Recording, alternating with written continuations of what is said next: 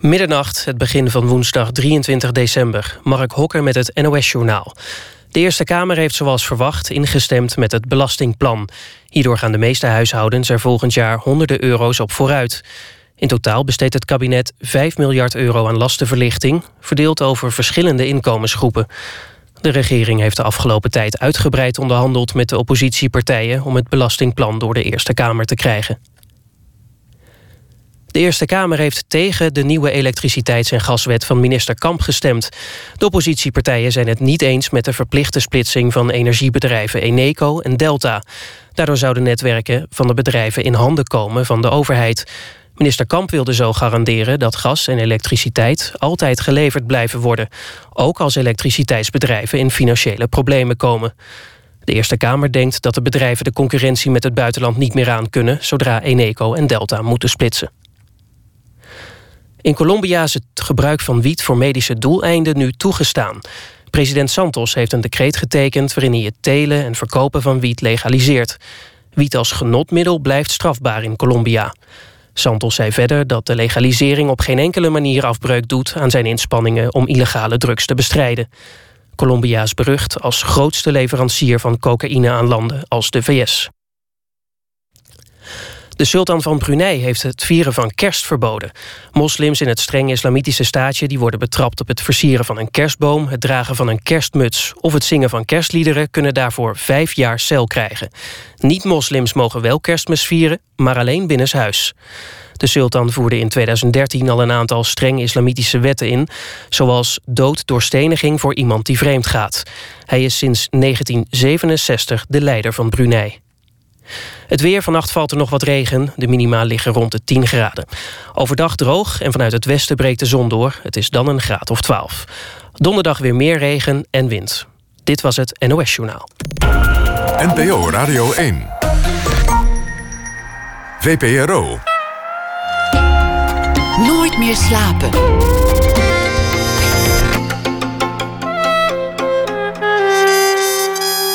Met Pieter van der Wielen. Goedenacht en welkom bij Nooit meer slapen. Straks na ene een kerstverhaal gelezen door actrice Monique Hendricks. En zij leest een verhaal geschreven door Hanneke Hendricks. We kijken terug op het jaar 2015 met prijswinnaars. Vandaag is dat Adriaan van Dis. Hij won afgelopen jaar de Libris Literatuurprijs. En Botte Jellema die geeft een overzicht van het theaterjaar 2015. Wat waren de mooiste momenten in de Schouwburg? We beginnen met Eva Maria Westbroek. Met rollen bij de belangrijkste operahuizen in New York, Londen, Parijs, Milaan. En op heel veel andere plekken is hij een van de grote operazangeressen ter wereld van dit moment. Soms is er nog in Nederland eh, te horen. Afgelopen zomer was dat het geval tijdens het Holland Festival. Maar komende tijd is het uh, vooral het buitenland. Momenteel nog in Londen. Binnenkort in uh, Monte Carlo. In Milaan. In Baden-Baden. Waar ze Isolde zal spelen. In Wagner's Tristan und Isolde. Eva Maria Westbroek werd geboren in 1970 in Ierland. Maar groeide op in Sassenheim. Deed conservatorium in Den Haag. En is getrouwd met nog een gevierde operazanger. Namelijk Frank van Aken. Welkom. Dankjewel. Net even vandaag teruggekomen uh, uit Londen. En daar doe je dan aan het eind van het jaar nog een paar voorstellingen. Ja, we doen daar uh, Cavalleria Rusticana en Pagliacci. Dat is zo'n dubbel uh, bil. En dan zit ik in Cavalleria. En, en ook dan, een klein beetje in Pagliacci, maar dat, daar zing ik niet. En dan, nou ja, ik heb al een deel van de agenda genoemd. Ja. In, in, in Milaan zal je Puccini doen, Fiancula del West, het, het meisje uit het Westen. Ja. En uh, het gaat heel ver vooruit, hè? Want, want ik weet nog niet alles, maar jij weet al veel meer. Tot, tot hoe ver weet je al wanneer je uh, waar optreedt? Uh, volgens mij ja, 2018, 19 of zo. Best wel ver. Ja. Dus je moet nu eigenlijk al beslissen of je, wat je in 2020 dan wil doen. Die, die verzoeken komen ja, langzaamaan binnen. Heel, dat is heel, heel weird altijd. Want je kan helemaal, weet je wel, je kan helemaal niet weten hoe je je dan voelt, uh, fysiek en waar je dan eigenlijk zin in hebt. En dan, en dan moet je dat nu moet je dat allemaal al beslissen. Dat vind ik best wel moeilijk eraan. En je weet ook nog niet of, of het een heel leuke productie wordt. Nee, dat weet je sowieso. Dat kan. Dat kan uh, zelf dooien, inderdaad. Soms uh, denk je, nou, dat gaat niks worden. En dan, dan wordt het helemaal gaaf. Of, of, of precies andersom. Hoe beslis je? Uh, eigenlijk meestal gewoon de rol. En um, ja, de rol eigenlijk. De rol. Gewoon het stuk. En, het en stuk, ja. Of het past bij hoe jij wil zingen. Bij wat jouw stem Ja, wat ik kalm mooi en, vind. en mooi maakt. En, ja. En dan, eh, ja. En dan maar hopen dat het ook eh, werkt. Dat het ook wat wordt, ja. De dirigent, maakt dat uit? Heel veel. Maakt onwijs veel uit. Dus ja, dat heeft, maakt natuurlijk mee. Dus als, als ik gevraagd word eh, door een paar van mijn favoriete dirigenten, dan eh, zeg ik gelijk ja, natuurlijk. Dat zijn er niet, weet je wel, er zijn van die rollen, zeg nou, die rol wil ik per se doen. Maar als zij me dan vragen voor iets waar ik niet in eerste instantie zelf aan denk, maar wat wel mooi is, dan zeg ik gelijk ja. Komend eh, voorjaar is dat eh, Simon Rattle, Ja. waarmee je in Baden-Baden staat. Dat is een, een gigantische naam. Ja. Een, een, eh, hele beroemde dirigent. ja. En ook iemand waarvan ik heb begrepen dat je er heel graag mee samenwerkt. Ja, dat is echt een fantastische man. Ik, ik kan nooit goed uitleggen, maar hij is. Hij, ja, hij is een soort, ik denk altijd, hij is een soort medium bijna. Hij, eh, als je met hem zingt, dan uh, hij is heel erg van de flow. Weet je, hij is niet iemand die. Uh, natuurlijk, het moet allemaal kloppen, het moet allemaal samen zijn. Maar zijn, hij beheerst alles zo goed vaak. Dat het gaat veel verder. Het gaat allemaal over dat je allemaal in, in die flow komt. En dat, dat is echt super inspirerend. Ik vind het ook heel gaaf. Ik, ik heb vorig jaar in Baden-Baden. Of nee, dat was al twee jaar, nou weet ik meer. Maar dan was hij daar met, met uh, Berliner Philharmonic. En dan doen ze daar. Um, dus allerlei, allerlei concerten. En ik ben echt naar al die concerten gegaan met hem. Ja, het is gewoon niet, niet te vatten, die uh, man. Super inspirerend. Maar je hebt ook een soort vertrouwensrelatie met de dirigent. Want hij stuurt het orkest aan en, en hij bepaalt het tempo. Maar hij ja. moet eigenlijk ook aan jou overbrengen hoe het gaat. Hij is op dat moment jouw, jouw lijn naar de wereld, voor een deel. Ja, uh, inderdaad. Uh, ja, op zich, ja. En je moet gewoon een soort band uh, met elkaar hebben. Dus daar het is heel fijn als je veel samen kan repeteren. en hij was er ook steeds bij. We deden Manon Lescaut. Dat was zijn eerste Puccini in Baden-Baden. En ik heb ook uh, walkuren met hem gedaan. Dat was mijn eerste Sieglinde en ook zijn eerste walkuren, geloof ik. Ja. En um, dat weet ik niet eens zeker, dus misschien zeg ik iets heel fout. Maar, uh, maar daar hebben we heel veel samen gerepeteerd. Dus dat je ook op een gegeven moment, hij weet dan precies van op dat moment draait hij zich om, op dat moment gebeurt dat. En ik weet precies, oh, daar gaan we, daar moet ik daarop letten en daar hoor ik dat in het orkest. En dan creëer je echt zo'n, ja, zo'n band. We gaan luisteren naar een, een fragment, een, een kort stukje ongeveer één minuut. Du bist der Lens van Robert Lepage. een nieuwe productie van uh, die Walkuren. En dan uh, horen we jou zingen. En dan kunnen we even kennis maken, voor wie dat nog niet gedaan had, met jouw stem. Oh.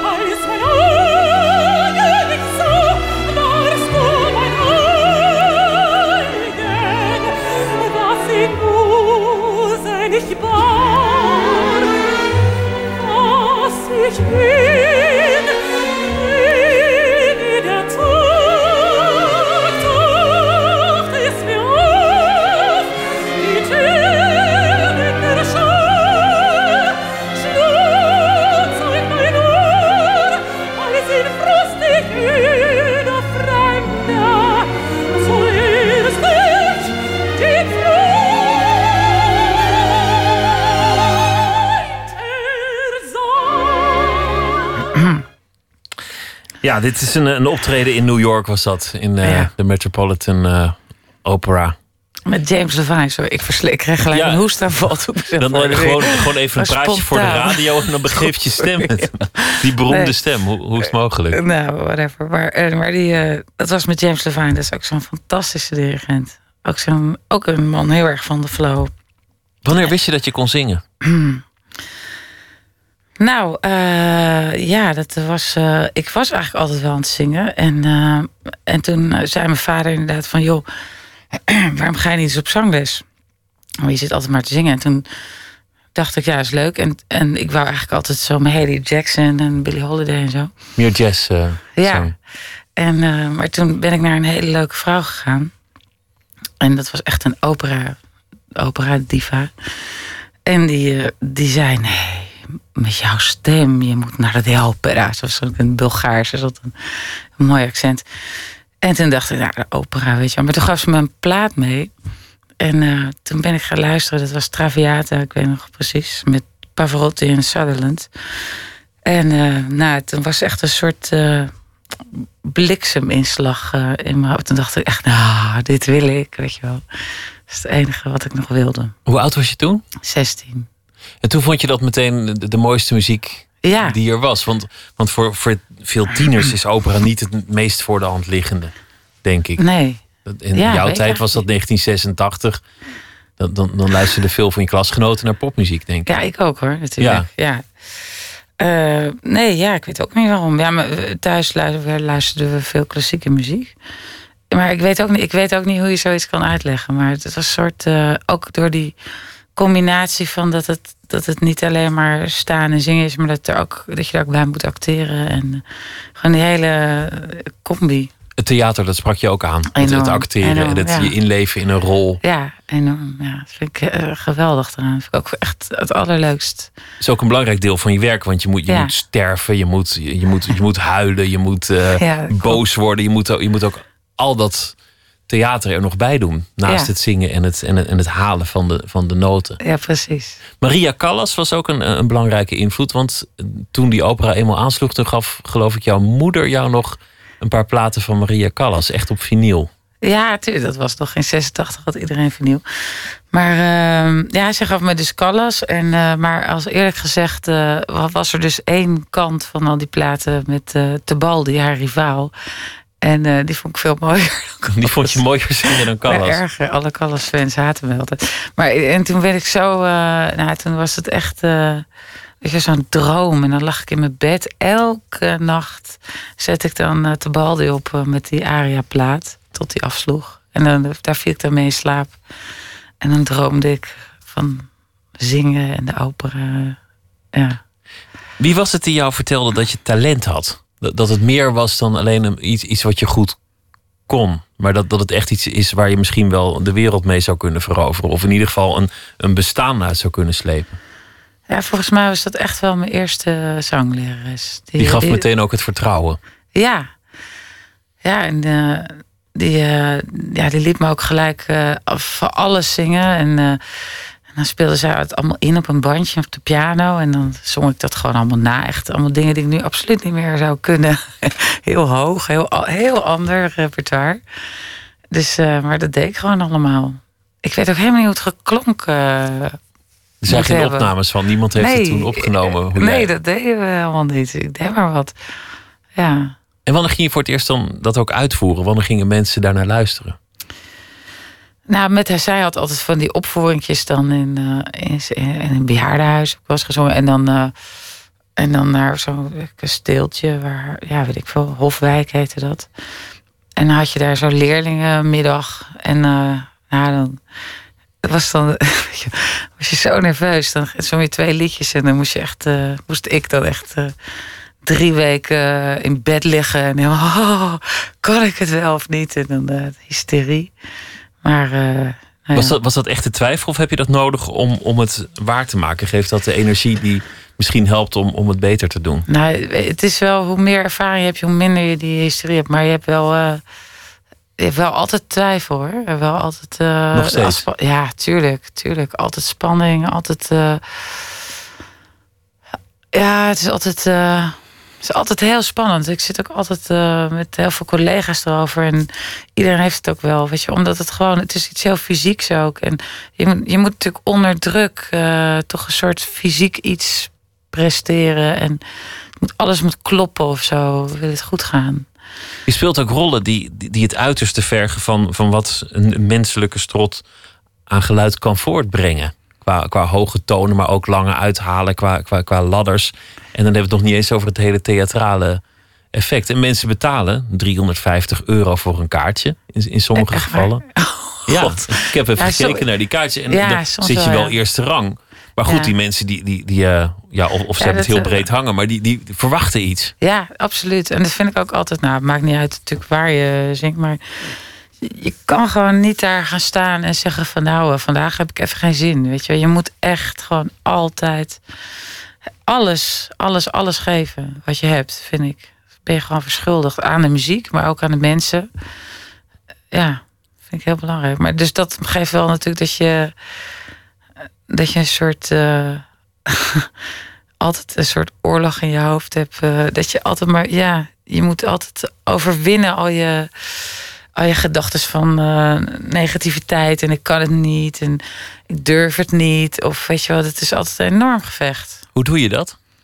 Ja, Eh, dat verschilt heel erg. Maar ik, eh, ik probeer er echt alle heel veel aan te doen. Ik denk ook altijd dat dat, dat dat zingen, weet je, je moet natuurlijk je stem hebben en je moet eh musicaliteit en je talen. Dat zijn allemaal van die factoren waar je allemaal hard aan moet werken.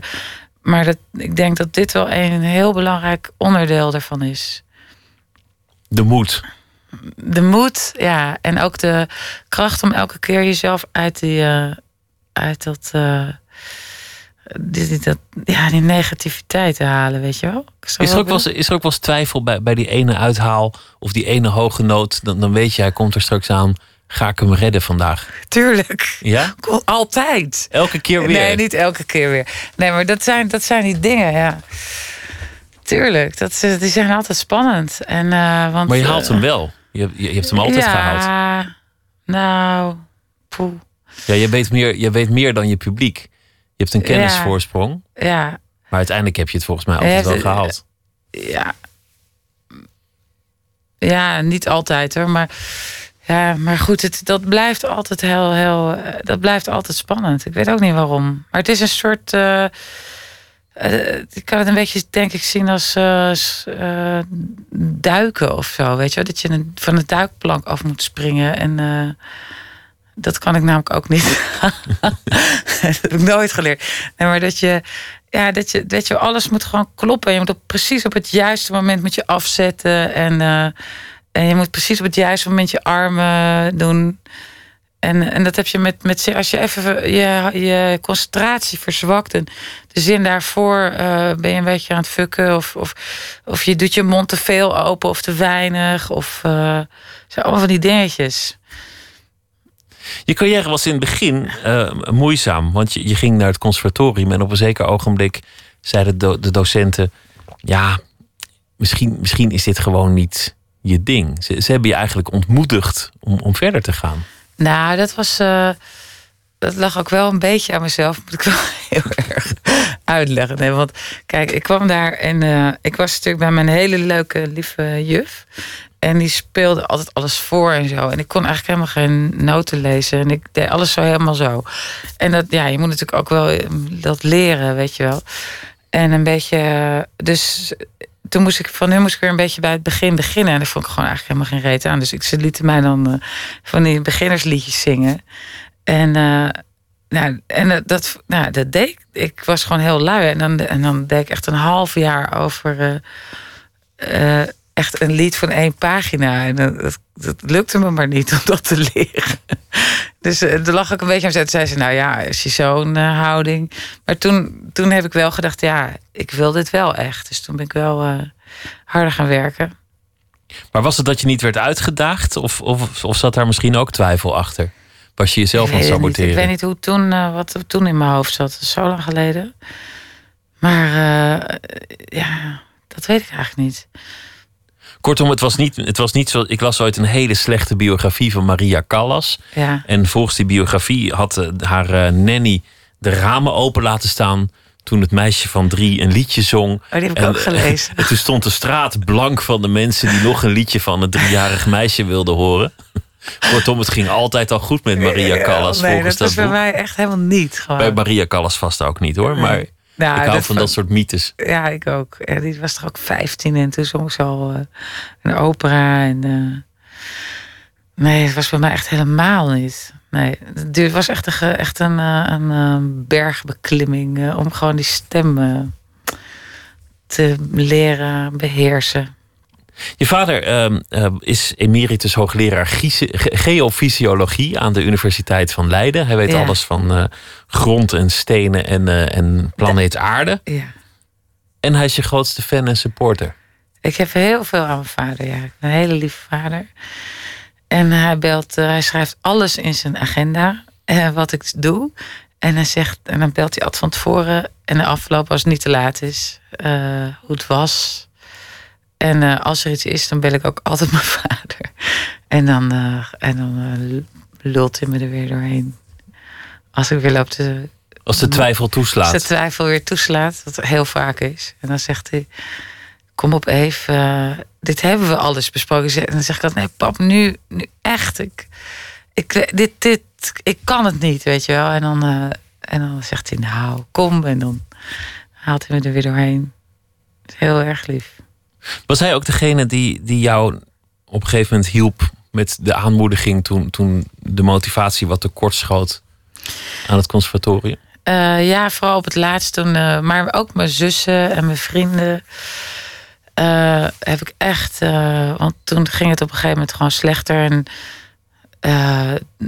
toen werd ik ook. Ja, weet ik veel. is allemaal zo'n oude koe. Maar toen ging het, ben ik ook van school gegaan.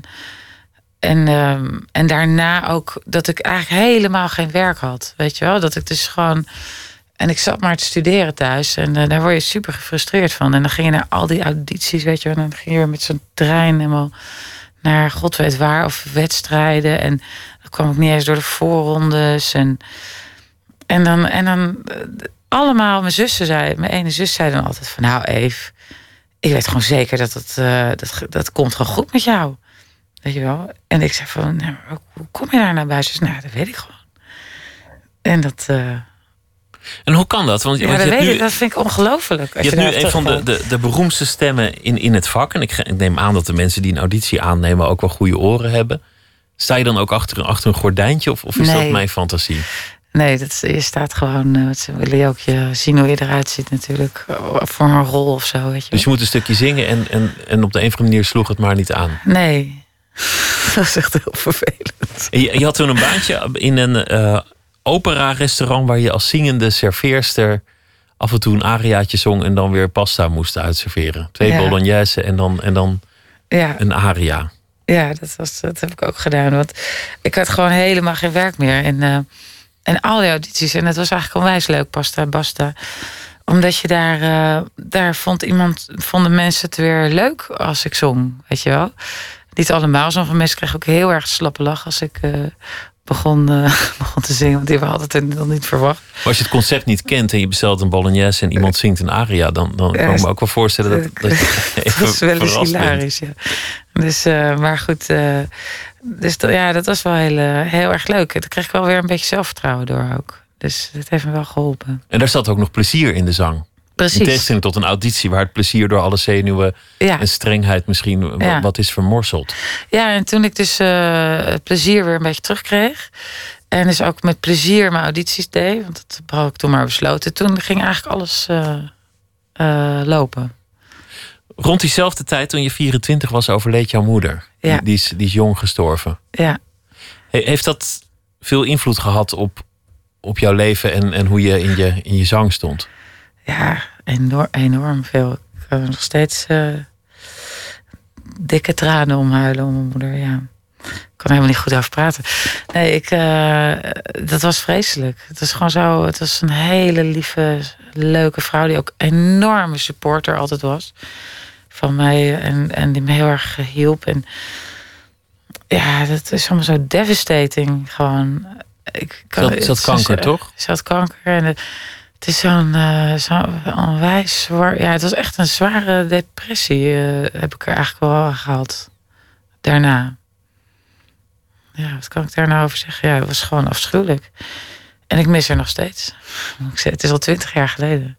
Je zou denken dat, dat eh, gevoelens van nou ja, diep verdriet goed zijn in, in de opera, maar zo werkt het natuurlijk niet. Nee, Het is niet dat je beter gaat zingen als je heel slecht in je vel zit. nee het is juist de opposite. Ik, eh, ik, ik heb daar heel veel last van gehad. Ook eh, precies omdat ik ook die vreugde helemaal een beetje kwijt was, weet je wel. En, dan, en dat, eh, dat had echt een, heeft een mega effect. Ik moet ook, daar moet ik ook altijd aan, aan werken om blij, blij, blij te zijn. En ben je gewoon niet altijd. En ik, ik heb dus, ehm, nou, niet zo lang geleden, is nu, nou, niet zo lang, het is nu al zeven jaar geleden, eh, is mijn beste vriend ook overleden. En nou, dat, dat heeft me echt gewoon. Ja, je raakt, ik ben echt mijn stem helemaal een beetje kwijtgeraakt de periode. En allemaal van die, dit is, want het, emoties, nou denk ja, dat heeft iedereen. Als je, ja, het is een brok in je keel, krijg je ervan. Dus, dus het, eh, eh, het is heel moeilijk. Hoe, hoe los je dat dan op? Want je, het, het is je werk. En je, bent, je bent al drie eh, jaar ja. van tevoren voor, volgeboekt. Die zaal zit vol. Ja, Je belt toch niet af. Je gaat er naartoe. Ja, dat, dat, is, dat is een beetje. Ik zit daar best wel veel over. Want eh, ja, ik ben nu ook bijvoorbeeld dan in eh, Londen, waar ik dus waar die, mijn vriend dan woonde. En eh, we woonden daar dan. Ik woonde bij hem in als ik in Londen was. Maar hij heeft ook heel veel vrienden daar. Het is nu bijna een jaar geleden, zeven, of bijna zeven jaar. Het is een, hoe noem je dat nou? Verjaardag was een sterven. 27 december. Maar ik ga echt alles uit de weg. Want ik weet gewoon, als ik daarin ga, weet je wel. Ja, dan ben ik gewoon eh, triple fucked. Want dan kan, kan, kan, kan, ik het niet meer. Maar je moet dus, je moet dus Dus je heel moet- erg je emoties in de gaten houden... om in, in een goede staat te zijn om te kunnen zingen. Om die rol aan te Ja. kunnen. Je En moet het eigenlijk is- heel erg op jezelf letten. Ja, heel erg. En het gekke is dat je wel eh, het ook aan de andere kant het heel erg helpt als je, eh, als je zingt. En, en, dat die muziek die dan bijvoorbeeld heel zielig is of met heel veel emotie en ding, dat help je dan ook weer daar doorheen of zo. Een soort, is een soort therapie bijna, vind ik het altijd. Weet je wel? Dus ja. Dus ik vind het heel apart. Ik moet er nog eens eh, heel diep over nadenken. Maar heb je, heb je trucs of rituelen? Ik bedoel, ik, ik weet dat je af en toe bokst. Ja. Dat, dat zou, zou kunnen helpen. Dat je op een, op een zak Ja, dat slaat. helpt heel veel, ja. Dat soort dingen, sporten helpen altijd heel veel om gewoon blij te worden. Meditatie? Ja, dat probeer ik altijd, maar ik hou het nooit vol. Dus eh, ik, eh, ik, ik, zou, ik wou dat ik dat... eh, ik, ik heb altijd het voornemen om heel veel te mediteren, maar ik doe, ik doe het eigenlijk nooit. Niet nooit langer dan vijf dagen of zo. En ehm, ik doe wel van die guided meditations, weet je wel? Nee? Nou, dan doe je zo'n koptelefoon op en dan zegt Oh, iemand dan van, eh, mediteert iemand voor jou. En dan hoef je en alleen maar mee te doen. eh, Ja. En hij vecht dat een heel mooi verhaal. En dan word je helemaal blij van. En eh, dat doe ik wel veel. En dan die uren voor zijn optreden. Want dan, dan, dan, dan komt het dichterbij. Je bent al in die zaal. Je, je moet op. Ja. En je probeert helemaal in die stemming te komen. En natuurlijk ook in je personage. Die, die straks zal sterven, vermoord zal worden, bedrogen.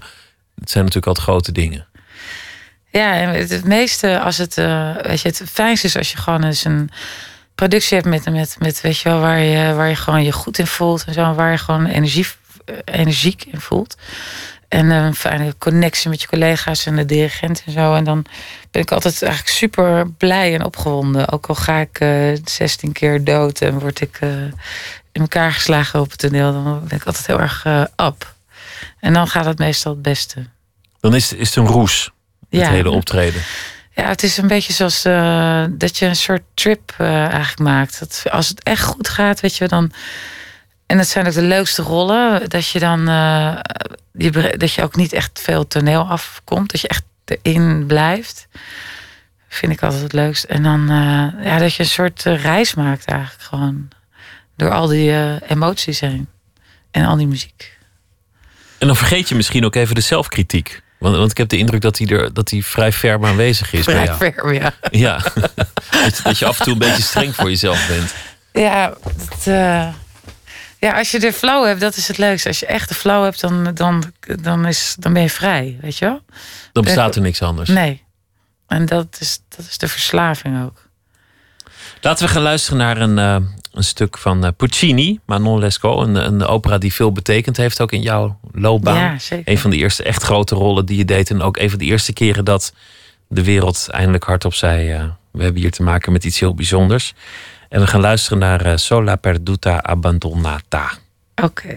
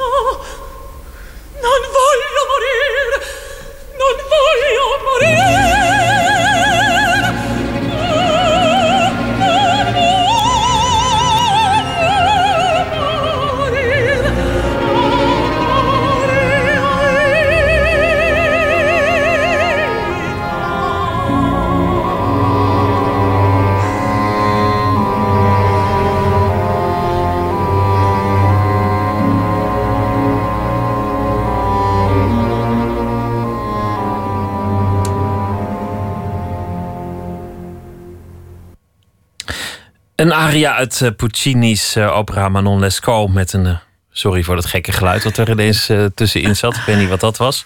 Klonk alsof ergens een mailtje binnenkwam. ik weet ook niet hoe dat allemaal precies zit. Eva Maria Westbroek zit tegenover mij. opera, zangeres. En we hebben het al over best veel dingen gehad. Deze opera was belangrijk voor je. Want, want een, een carrière die aanvankelijk niet meteen een stormachtig eh, begin had... zoals eh, de driejarige Maria Callas volgens de wat Volgens matige biografie. ja. Die kwam opeens wel op gang toen je deze rol had gespeeld. Hoe ging Eh, dat? nee, maar dat, dat is niet zo. Sorry. Nee? Eh, nee, sorry. Dat is eh Manon heb ik eigenlijk pas een paar jaar geleden voor het eerst gedaan in Brussel. Maar ehm, dat, de, de rol die eigenlijk het meeste eh, gedaan heeft eh, voor, voor die carrière was Lady Macbeth of Metsensk. Die heb ik in Amsterdam toen gedaan.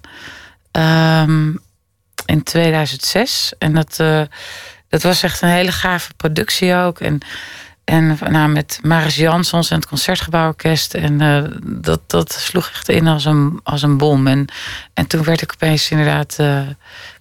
ja, toen, toen stond ik opeens op, op de kaart, of hoe noem je dat? Ja. En toen werd je gevraagd, eh, nou ja, Ja. New York. Dat lijkt me een, een heel spannend moment als je Ja. daar voor het eerst staat. Ja. In, in de Met, omdat het gewoon zo'n zo, zo'n plek is. Eh, je, je doet ook eh, Baden-Baden. Dat is ook zo'n eh, zo- zo'n plek. En zo zijn er een aantal van die plekken. Parijs misschien, Milaan misschien. Die, die extra spannend zijn. Ja, Wenen is ook heel spannend. En eh, oké, ja, voor mij Covent Garden eh, was altijd eh, een soort droomhuis. Omdat ik het daar zo... Zo'n mooie traditie en zo geweldig. En eh, ja, daar heb ik eigenlijk eh, best veel gezongen. Dus dat vind ik heel erg... En het is daar ontzettend leuk. Dus eh, ja, dat is, ben ik heel blij mee. En dat was ook in 2006 eh, ben ik daar voor het eerst toen geweest. Maar ook met Lady Macbeth. Een andere productie. Ja. We hadden het net over Maria Callas. En, en toen zei je van ja, eigenlijk vond ik haar concurrent. De Callas-fans die, die haten mij, maar haar rivalen, die, die vond, ik, vond ik beter. Dat Ja. spreekt tot de verbeelding. Je, je hebt de diva en de rivaal. Hoe is dat in het echt? Zijn het, zijn het allemaal vriendelijke collega's? Of is er toch wel sprake van, van competitie in de operawereld? Eh, ja, dus er zijn natuurlijk, eh, weet je wel, er zal vast wel competitie zijn, maar over het algemeen, eh, over het algemeen zijn, zijn de mensen hebben wel respect voor elkaar, want je weet allemaal een beetje, zeker vooral de Wagnerianen, die allemaal wat eh, ouder en eh, meer bier drinkender en wat gezapiger zijn, maar die zijn allemaal wel meestal wel wat, wat chiller die eh, dan de dan de mensen die Italiaanse opera zingen. Wat de, ja, je weet gewoon allemaal hoe, hoe zwaar het is. En eh, hoe lang of zo. Dat ze die vaak of zijn allemaal zo lang en zo zwaar. En allemaal zo. En die Italiaanse opera's zijn al vaak, vooral de wat, het wat lichtere repertoire, zijn vaak zo acrobatisch. En dat neemt, neemt toch ook een bepaalde gekte met zich mee. Maar dat, dat repertoire, dat eh, zing ik eigenlijk helemaal. Dit is meer de belcanto met al die hoge noten en al die enorme. Dan wordt het echt topsport. Dan wordt het echt een soort topsport, ja. Ja. Wat voor leven hoort erbij? Want, je bent heel veel van huis. Je, Ja. je treedt heel veel op. Is, het- is het een leven vol glamour of valt het allemaal vies tegen? Ja, dat, eh, nee. Het is onwijs glamorous. Nee, nee joh, helemaal niet natuurlijk. Nee, je gaat gewoon... eh, ja, je, het is een beetje... Je gaat gewoon van productie naar productie als je geluk hebt. Dat je, die, eh, dat, je dat werk hebt. En dan ben je gewoon een maand of twee op een plek. En dan repeteer je eerst een paar weken. En dan doe je een reeks voorstellingen. En dan ga je weer van daaruit naar de volgende productie. In een andere plek, meestal.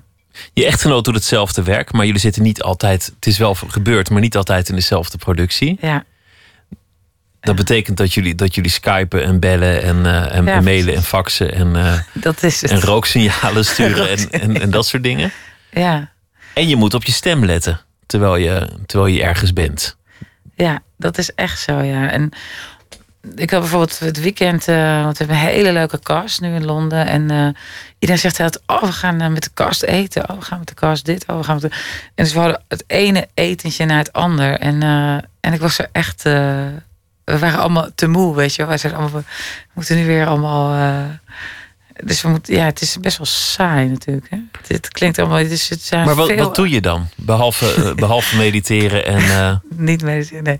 Eh, ja, wat doe ik dan? Ja, lezen, wandelen met de hond. Daarom ben ik altijd heel blij als de hond er is. En ehm, ja, wat nog meer? Netflix en bellen en nieuwe muziek leren. Ja, dus het kan, het, kan, het kan een heel saai leven zijn. maar ook een heel leuk leven. Uiteindelijk. geweldig, Als, het, als, het, als het lukt. Als je, als je optreedt en je krijgt dat applaus. En, Ja, je en, hebt de en- flow en, je hebt de flow en je, je, Ja. je, je zit in die muziek. Dan, dan moet ja, het, dan dan is moet het het volgens het mij. mooiste wat er is. De, absoluut. Dus daar doe je het allemaal voor. Maar de dagen tussen de voorstellingen bijvoorbeeld kunnen best wel... eh, dat je denkt, jezus, ik heb drie dagen. En je gaat niet, eh, je gaat niet helemaal de toerist uithangen... want dat is ook weer te vermoeiend of zo. En Echt alleen maar jezelf als, als een sporter bewaren voor Ja. de wedstrijd. eigenlijk wel, ja. Dat is het. Maak je zorgen over je stem op, op zulke momenten? Als de airconditioning te droog staat of als het Ja. weer gewoon tegen zit? Nou, het weer niet, maar wat heel veel airco is heel vervelend. Of als je allemaal. Als iedereen ziek is in de buurt en eh, je krijgt allemaal van die uh, snottenbellen eh, om je vliegen om je oren, dan, dan word ik wel heel nerveus, ja. Of als je zelf denkt, oh nee, ik voel, eh, ik voel iets, weet je wel. Dan Een kan je helemaal eh, gaan, gaan stressen, ja. Want je moet het ook nog op volume doen. De klassieke opera, dan moet je de hele zaal vullen zonder enige vorm van versterking. Ja, De, de soep wordt niet meer zo heet gegeten, maar je, je moet, jawel hoor. Ja. je moet het toch nog steeds. Ja, van je volume hebben. Ja, absoluut. Ja, dus je moet. eh, en het kost gewoon heel veel als je zo'n voorstelling doet of zo. Dat, eh, het kost gewoon, omdat je je zo moet concentreren, ook voor de stemproductie, weet je wel. Dat je dus inderdaad al die noten haalt en dat je op het juiste moment inzet. En dat je, het kost een enorme bak eh, concentratie. Dus daar moet je ook weer een soort bepaalde fitheid eh, voor hebben. Hoe oefen je? Hoe maak je je stem warm? De dag Eh, voor een optreden? Dag, ja, ik zing op. Ik ga gewoon naar de kleedkamer en dan doe ik allemaal oefeningen, stemoefeningen. En dan, en dan word ik gesminkt en dan doe ik weer mijn stemoefeningen. En dan zing ik een paar zinnen van die ik moeilijk vind. En dan eh, en gewoon de eerste paar zinnen de hele tijd, ik dan tien keer. En dan, en dan ben ik wel klaar. Daarvoor. Wat, zijn eigenlijk je, je, je favoriete rollen? Waar, waar hou je het meest van? Want, want voor veel mensen is Wagner het hoogst haalbare. Ja. Dat, dat is eh, iets wat je, wat je inmiddels ook wel vaak gedaan hebt. Maar volgens mij was Puccini, wat, wat er nu aankomt in, in eh, Milaan, is, is een van je favorieten. Ja, absoluut. Ik vind eh, wat het is met eh, Wagner, hoe geweldig het ook is en hoe geweldig die muziek. Toch, eh, mijn eerste grote liefde was Puccini. En als ik, als ik Fanciulla bijvoorbeeld opzet, dat deed ik laatst, dan ging ik gewoon naar Fanciulla luisteren door, door een mooie uitvoering. En ja, dan ga ik gewoon huilen. Dan Ga ik gewoon, dan ben, dan word ik zo doorgeraakt. Dat, en ik, dat kan je nooit uitleggen waarom dat is. Maar ik vind het, zo direct komt dat bij me binnen. Ik zo echt. Dus, en dat is ook fantastisch om te doen. Die rol La Fanciulla del West is gewoon echt geweldig om te doen. Dat is echt een van de top eh, drie. Er bestaat wel eens de neiging om opera en operazangers heel rationeel te benaderen en heel technisch te bekijken. Maar volgens mij gaat het bij jou ook wel heel erg om. om je hebt het over woorden als, als mood en, en flow. Ja. En in het gevoel zitten en, en overstemming. Volgens mij is het bij jou nog steeds echt een, een kunstvorm van, van het gevoel en van het hart. Ja, tuurlijk. Ja, want dat, dat, dat is waar mensen voor naar de opera gaan. Je wil geraakt worden. Je wil, eh, je, dat, dat, het is de, de meest extreme emoties. Je wil, eh, eh, als ik naar de opera ga, wil ik gewoon snikkend in mijn stoel zitten, weet je.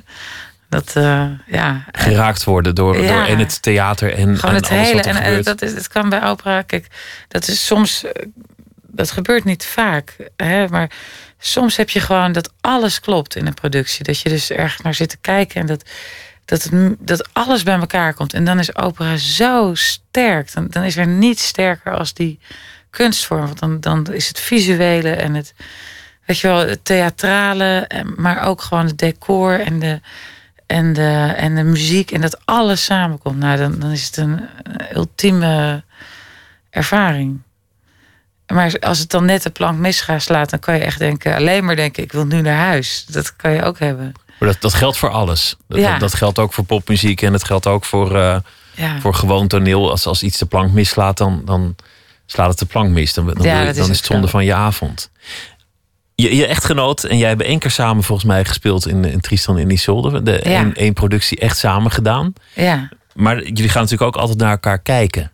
Hoe Ja. gaan jullie dan om met elkaars onzekerheid? En, en hoe moedigen jullie elkaar aan? Hoe geven jullie elkaar kritiek? Hoe doe je dat? dat is, eh, ja, dat is, dat, dat is altijd eh, ingewikkeld. En je, maar je weet het van elkaar. Dus je weet hoe moeilijk het is. Je weet hoe het, eh, het is om daar te staan. Maar als iemand gewoon eh, net even een eh, zwakke avond heeft... Dan, je kan niet gaan zeggen... ja, maar je, hoewel je kan wel... Je, dan ga ik altijd alle goede punten zeggen. Ja, maar die noot, die was goed. En ik ken natuurlijk die- al die muziek ook helemaal... kan ik ook helemaal dromen. En de tekst. Want En je kan natuurlijk ook de tekst nog verkeerd doen. Ja, dat kan ook heel goed.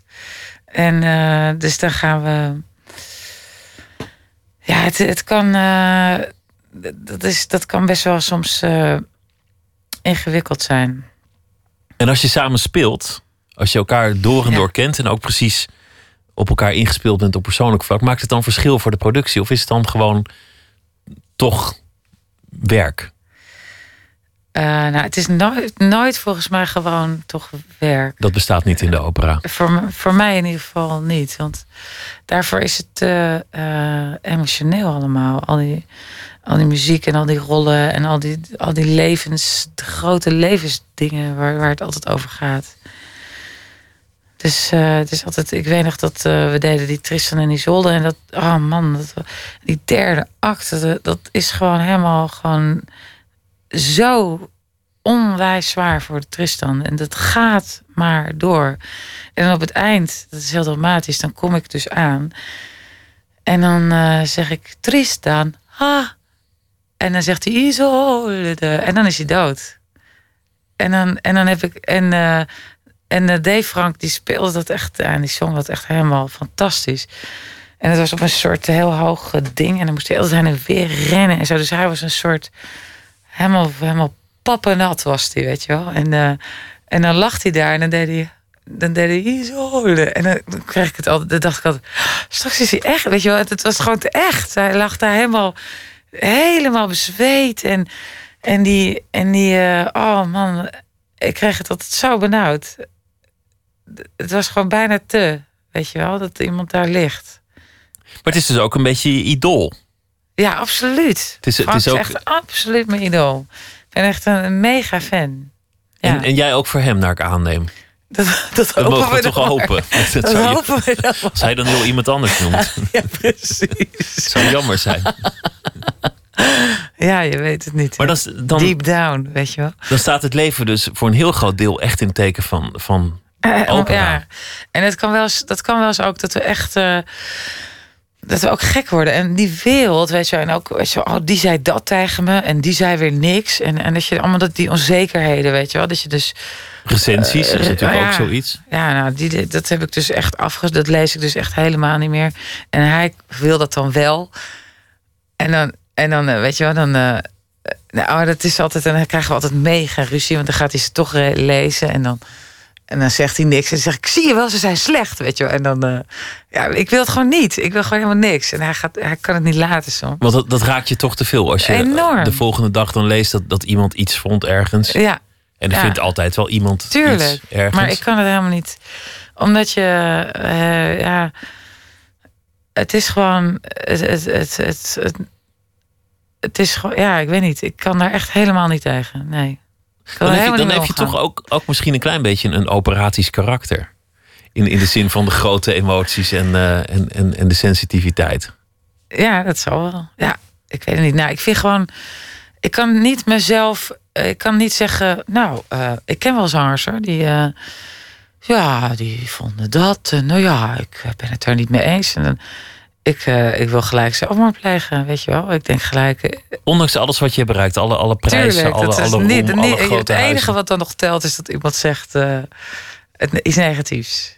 Dat is het enige wat je dan nog in je, die, dat is het enige wat je dan nog de hele tijd, weet je wel. Als je dus staat te zingen en je zit erin en je, en je, en je, en je En wat als je dan zo'n kritiek hebt gelezen, zeg nou, het kwam niet echt over of zo, weet je wel.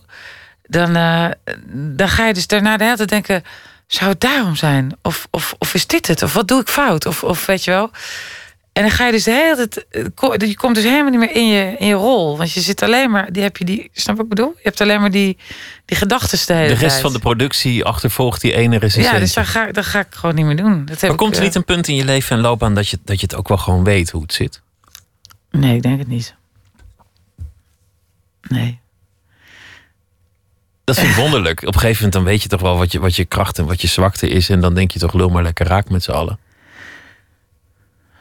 Ja, nou, dat doe ik nu ook, want ik lees het gewoon niet meer. Dus dan, dat is dan al. is ook een manier dat is om je ook een eraan, manier eh, om aan je te eraan te onttrekken. onttrekken, toch? Als je het hebt over zelfverwezenlijkingen eh, in, in, het, eh, in het leven. Dat dat je op een gegeven moment je, je plek vindt in het bestaan. Dat, dat, dat je weet waar, wie je bent en wie je wil zijn en dat soort dingen. Ja. Is het dan bij jou helemaal samengevallen met, met de opera? Is dat uiteindelijk jouw pad geworden? Ja, het is echt eh, als ik. eh, ik heb echt. echt eh, mijn dromen zijn echt uitgekomen en more. Echt, dat, ik, ik kan het nog steeds. Nog steeds kan ik gewoon vol schieten. Weet je, als ik dan. Als ik dan. we hadden weer zo'n. zo'n ah, dat, daar kan ik zo van genieten. Dan heb je gewoon zo'n eerste repetitie met orkest, weet je wel. Is altijd maar met piano en. Of van die kleine repetitie. En dan zegt de regisseur dit. En dan zegt de dirigent dat. En dan heb je op een gegeven moment heb je voor het eerst het orkest. En dan hoor je dus alle lagen van de klank. En, en dan op een of andere manier zing ik ook altijd lekkerder met orkest. Want dat vind ik gewoon eh, makkelijker. Want je repeteert met een piano. Ja. En, en dat, dat is natuurlijk toch een heel andere dynamiek. Ja. Ik bedoel, een ander volume. Absoluut. En dan, eh, en dan heb je meestal de eerste repetitie. En eh, in Covent Garden hadden we dat dan natuurlijk weer. En dat is dan in de zaal altijd. En dan doen ze het ijzeren gordijn van het toneel dan dicht. En dan zit je dan allemaal op stoelen daarvoor. En dan heb je zo die bak. En dan staat hij eh, daar. En als je dat dan... Dan kan ik gewoon echt helemaal... Dan wil ik gewoon eh, bijna op mijn knieën vallen... om God te danken dat ik dit mag doen. Dat is, dat, dat vind, ik vind het zo gaaf. Elke keer weer. Zijn er nog dromen die, die open liggen? Plekken waar je wil spelen, stukken die je wil doen. Ehm, ja, dat vraagt iedereen altijd. Maar ik heb natuurlijk al best eh, lang, zing ik al. En ik wil gewoon eigenlijk eh, doorgaan. dat is het eigenlijk. Ik wil, gewoon, ik wil gewoon nog een keer La Fanciulla doen. En ik heb altijd met een butterfly willen doen. Maar dat is er nooit van gekomen. Nou ja, misschien dat dat nog eens een keer eh, komt. Maar ehm, ja, ik vind dat een hele moeilijke vraag. Ik, ik wil heel graag gewoon beter worden. Ik wil heel graag. eh, Nog hogere toppen bereiken. nou, dat ik zelf gewoon dat ik helemaal happy ben met, met, met eh, hoe het allemaal uitkomt. En dat ik echt, weet je, dat je, dat je gewoon voelt dat je. Dat, dat alles klopt. Dat, je, dat, dat er niks meer zit tussen jou en de muziek. Dat je dus niet weer een soort omweg via dat. Oh ja, nou moet ik dit doen met mijn stem en nou moet ik dat. Maar dat het helemaal pop zo natuurlijk gaat. Helemaal samenvalt. Ja, dat is altijd mijn doel. Er zit ook idealisme achter, want je zet je ook in voor eh, eh, een, een groepering die als een soort humanitaire hulp. Ja, mu- muzikanten zonder grenzen heet het. Ja. Eh, Artists Without Borders. ja. Die zich inzet om, om in moeilijke gebieden, conflictgebieden, muziek te brengen. Op allerlei mogelijke manieren. Ja, Wil dat zeggen dat, dat je eigenlijk ook een soort levensideaal koppelt aan, aan de muziek? Dat het, dat het meer is dan alleen maar vermaak? Oh, absoluut. Ik denk dat eh, muziek niet alleen maar mensen troost biedt en helpt en eh, kracht geeft, zoals het mij zelf heel veel geholpen heeft in mijn leven. Maar ik vond het echt super boeiend, want die vrouw La- Laura Hassler van Musicians Without Borders, die was altijd werkzaam in de vredesbeweging. En die vertelde dat ze dus dan van die, van die conferenties hadden met allerlei partijen en weet ik veel wat. Dat was allemaal in de Bosnië-tijd. En dat niemand werd het maar met elkaar eens. En er waren altijd gesprekken en dan weet je wel. En toen opeens was er een soort pauze en toen eh, was er een soort vermaak. En toen gingen ze allemaal eh, liederen zingen met elkaar. En toen kwam het opeens eh, tot hele andere dingen. Mensen communiceren op een hele andere, andere manier. En dan kom je gewoon achter dat je dat je allemaal hetzelfde bent, weet je wel. Dat je, en ik denk dat ik denk gewoon echt dat muziek enorm kan verbinden. Dat je elkaar Muziek overstijgt alle grenzen en, en ja, verschillen. en, en, en begrip. Je krijgt begrip voor elkaar. Dat denk ik echt. En het is een hele directe manier naar, eh, naar, naar het gevoel. Absoluut. Ja, dus ik vind het een onwijs mooie, mooie organisatie. En ik heb, eh, wel, ik heb mijn naam naar verbonden. Ik heb een paar dingetjes voor ze gedaan. Ik zou veel meer voor ze willen doen. Ik zou echt. eh, maar helaas eh, ja, zit ik gewoon echt. De komende tijd tot 2020. eh, Eh, ja, zit ik altijd maar vol. Maar het is gewoon. het verdient echt alle. En ik denk ook echt dat je mensen weer een soort gevoel van menselijkheid kan geven. Als je met elkaar muziek maakt. Als je. Wat voor soort muziek dan ook, weet je wel? Of, of kunst, weet je, dat je mensen niet alleen maar in een soort rotzooi en oorlog en, en, en, en drama laat zitten, maar dat ze gewoon. En dat je met elkaar, dan ontstijg je gewoon alle, alle shit even. Dankjewel dat je te gast wilde zijn. Komende, komende half jaar ben je te zien. Eerst nog in Londen, Baden-Baden, eh, Milaan, Monte Carlo was het, eh, eh, geloof ik. En eh, nog een paar plekken. Eva Maria Westbroek, dankjewel. En heel veel eh, succes met alles. Dank je. We vroegen aan eh, luisteraars naar eh, hun culturele hoogtepunten van 2015. Wat is bijgebleven? Twee luisteraars vertellen over eh, wat hen heeft geraakt afgelopen jaar op cultureel gebied. Annemieke Akkermans en René de Haan. Je voelt heel erg dat het feit dat mensen radicaliseren...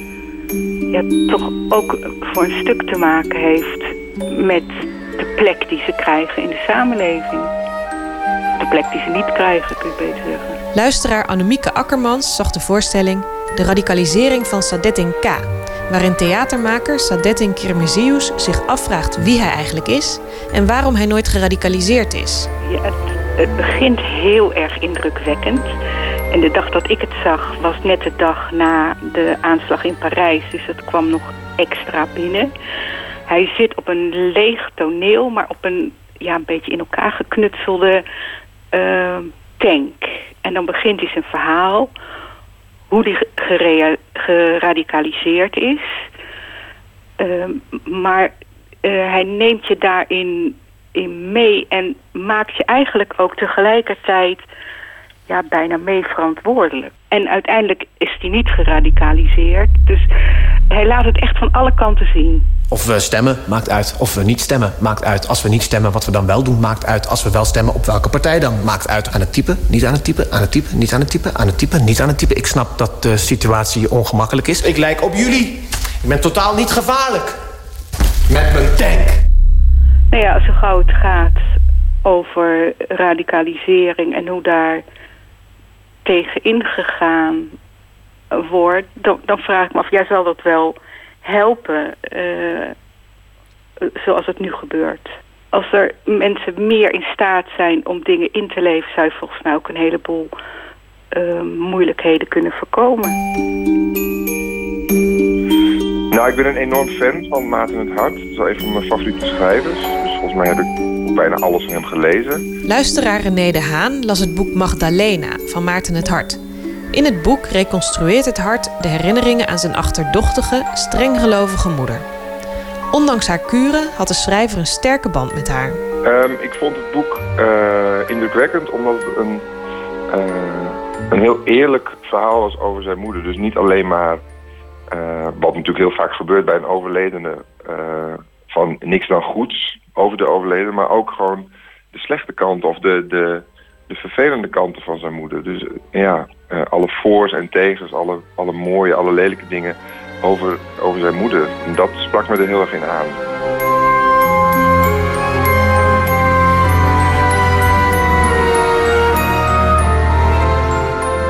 Ik heb eh, eh, altijd een, een, nou ja, een voorkeur voor, voor boeken die over moeders gaan of verhalen over moeders en zeker moeder-zoon-relaties. En dat komt omdat ik mijn moeder eh, verloren heb toen ik eh 17 was. Ehm, dus dat is ook iets wat dan ja, een persoonlijke touch aan het verhaal geeft. Het, het levensverhaal is absoluut niet vergelijkbaar, want dat gaat bij Maartens hart in Magdalena ook heel erg over het, het geloof. Dus zijn moeder was streng gelovig. Dat was bij mij helemaal niet aan de hand. Maar ehm, kijk, ik was 17 toen mijn moeder overleed. Eh, en dat, ik was op een leeftijd dat ik ja, enorm aan het puberen was. Ik was eigenlijk me heel erg afzetten tegen, tegen mijn moeder, tegen mijn ouders in het algemeen. En ehm, ja, daardoor heb je inderdaad een soort van haat-liefdeverhouding met je moeder. En zie je inderdaad mooie dingen van je moeder, maar ook de minder mooie dingen. En eh, ja, dat, dat las ik in dat boek ook terug.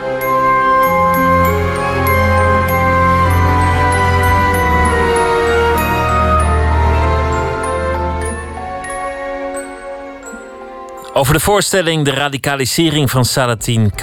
en Maarten het Hartse roman Magdalena hoorde u Annemieke Akkermans en René de Haan. Zometeen gaan we verder met onder andere Adriaan van Dis. En we gaan het hebben over uh, het toneeljaar 2015. En Monique Hendricks leest een kerstverhaal. Twitter, het VPRO NMS. En u kunt ook ons uh, volgen via Facebook.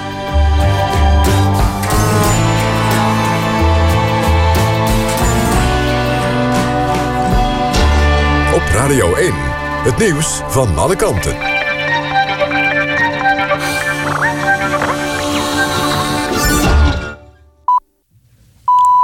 1 uur, Mark Hokker met het NOS-journaal. De Eerste Kamer heeft tegen de nieuwe elektriciteits- en gaswet van minister Kamp gestemd.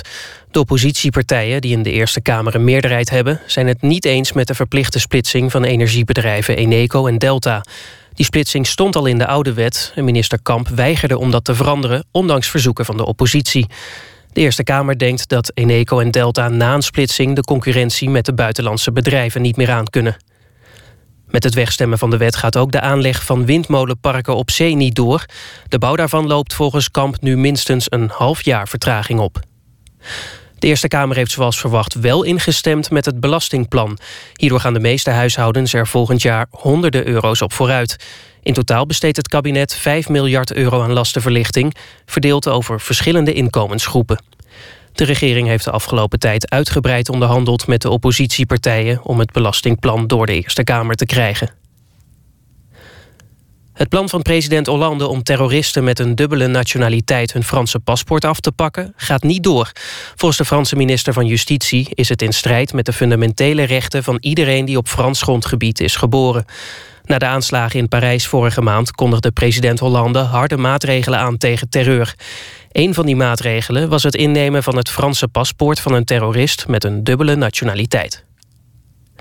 De man uit Oorsbeek die zijn dode moeder in een kist thuis bewaarde... zegt dat zij dat zelf wilde. In een gesprek met Hart van Nederland zegt de 62-jarige man... dat zijn moeder ziek werd en hem opdroeg haar overlijden aan niemand te vertellen. Zo zou ze willen voorkomen dat haar zoon alleen van een uitkering moest leven. De zoon wordt niet meer verdacht van moord of doodslag. Het weer, vannacht valt er nog wat regen. De minima liggen rond de 10 graden. Overdag droog en vanuit het westen breekt de zon door. Het is dan een graad of 12. Donderdag meer regen en wind. Dit was het NOS Journaal. NPO Radio 1. VPRO. Nooit meer slapen.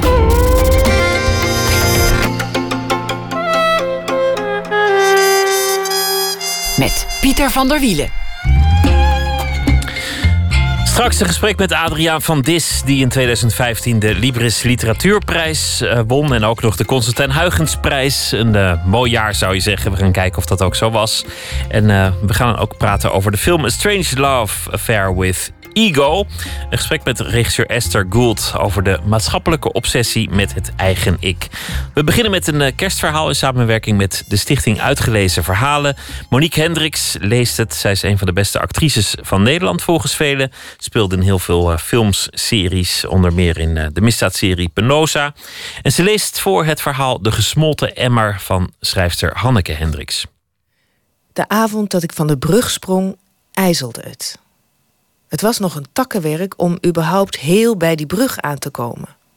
Onderweg was ik door het slippen een paar keer bijna met mijn kut op de stang van mijn fiets geknald. En dan begin ik nog niet eens over hoe ik over de reling moest klimmen om op het uitstekende betonnen stukje te komen, zodat ik tenminste nog een beetje privé mezelf van kant zou kunnen maken. Je breekt je nek door een of ander sukkelig ongeluk nog voordat je kruin het koude water ook maar met een haar aanraakt. Dat haat ik nog wel het meest van het leven. Dat er voortdurend kansen zijn dat je jezelf per ongeluk van kant maakt. Ik zat aan de bar en naast me zat een vaste gast die ze achter de bar stiekem de gesmolten emmer noemen. Zijn gezicht ziet eruit als een oude leren zadel. En ik heb ze die dag erover horen overleggen, de dag dat ze zijn bijnaam verzonnen. Of ze hem het leren zadel of de gesmolten emmer zouden gaan noemen. Maar ze kozen de gesmolten emmer. Het leren zadel heeft nog iets viers. Iets met cowboys. De gesmolten emmer heeft niks viers.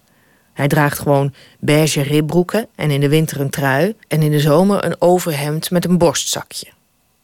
Ja, hij kan met één hand een checkie rollen. Dat is misschien wel een beetje cowboyesk. Maar ja, wat weet ik daarvan? Van cowboys. Hij was leraar Engels, vertelde hij me de eerste keer dat we buiten een sigaretje stonden te roken. Hij had altijd zulke katers dat hij op het allerlaatste moment pas opstond om naar school te fietsen. Maar hij moest ook roken. Vandaar. Ik weet niet hoe ze mij noemen. Ik was er het eerst. Ze mogen mij niet, de meisjes achter de bar. Ik weet dat wel. Op de brug was het koud. Het waaide hard. Ik zat op het stuk beton en ik rookte een sigaretje. Ik dacht na. Uiteindelijk maakt het niet zoveel uit. Ik dronk de fles goede kopen jonge jenever, want ik ben ook weer niet zo'n held dat ik er gewoon nuchter in durf te duiken. Ik stelde me voor hoe het zou zijn. Verdrinken zelf schijnt niet zo fijn te zijn. Sterven aan onderkoeling daarentegen is helemaal niet zo erg. Alleen koud. Ik weet niet hoe ze dat met elkaar kunnen vergelijken, want je bent immers dood daarna. Maar goed, als ik een auto had gehad en een garage, dan had ik het wel zo gedaan. Lekker wegdommelen en dan nooit meer wakker worden. Maar ik heb geen auto. Ik heb alleen een cv en een elektrische oven en een fiets en een kelderboxje onder in de galerijflat. Ik gooide de fles eerst. Het duurde lang voordat ik een klein plontje onder me zag. En toen hoorde ik de stem van de gesmolten emmer boven me. Wat ben je aan het doen? vroeg hij. Ik zag alleen zijn hoofd over de reling steken. Kutkerst, zei ik met dubbele tong. Ga je springen? vroeg de gesmolten emmer. Bemoei je er niet mee, zei ik. Is koud hoor, dat water. Wie denk je dat je voor je hebt, zei ik. Je tante Fien? Ik zou het niet doen, zei de gesmolten emmer. Ik kan namelijk niet zwemmen. Nee, zei ik. Dat zou ik dan ook maar niet doen als ik jou was. Kun jij zwemmen? vroeg hij. Ik kan heel goed zwemmen, zei ik. Dat is dan niet heel handig, zei hij. Nee, zei ik. Dat is inderdaad niet handig. Ik miste mijn fles. Dan heb je tenminste nog iets om je aan vast te houden, als een anker, als een boei. En ineens sprong hij, zomaar. Als een oude jas flapperde hij in zijn te grote kleren voorbij het water tegemoet. Hij riep niks. Geen help, geen ah, niks. Toen ben ik er maar achterna gesprongen. Je kunt zo'n man toch ook niet laten verdrinken. Toen we eenmaal aan de kant zaten uit te puffen, klappertandend, sloeg hij me op mijn schouder. Ik wist wel dat je me zou redden, zei hij. Maar we weten allebei dat hij degene was die die nacht iemand redde. Je zou denken dat het een engel was, zoals in de Amerikaanse kerstfilm, maar het was de gesmolten emmer maar. Het leven komt in duizend verschillende soorten liefde. Zoveel als er drankjes op de wereld bestaan. Zoveel dat mijn hart er bijna van ontploft. Zoveel dat ik vlinders in mijn buik krijg. Nog even en het is zomer. Dan kunnen we weer gewoon naar buiten. De gesmolten emmer en ik. Tevreden rookkringeltjes draaien op het terras. Met een drankje ingeschonken door dat kutpersoneel dat ons haat. Gewoon zoals het hoort. Monique Hendricks las De Gesmolten Emmer, een verhaal van schrijfster Hanneke Hendricks. Het verhaal komt uit het Groot Kerstverhalenboek. En uh, maandagavond 28 december lezen de acteurs de verhalen nog een keer voor tijdens de zevende editie van Uitgelezen Verhalen in Deventer in Theater Bouwkunde. De beste muziek van 2015 op gezag van uh, Lotje IJzermans, onze muzieksamensteller. Bijvoorbeeld Den Auerbach, ooit van de Black Keys. Hij uh, richtte een nieuw gezelschap op. The Arcs. De, de plaat heette Yours Dreamily en het stuk heet Stay in My Corner.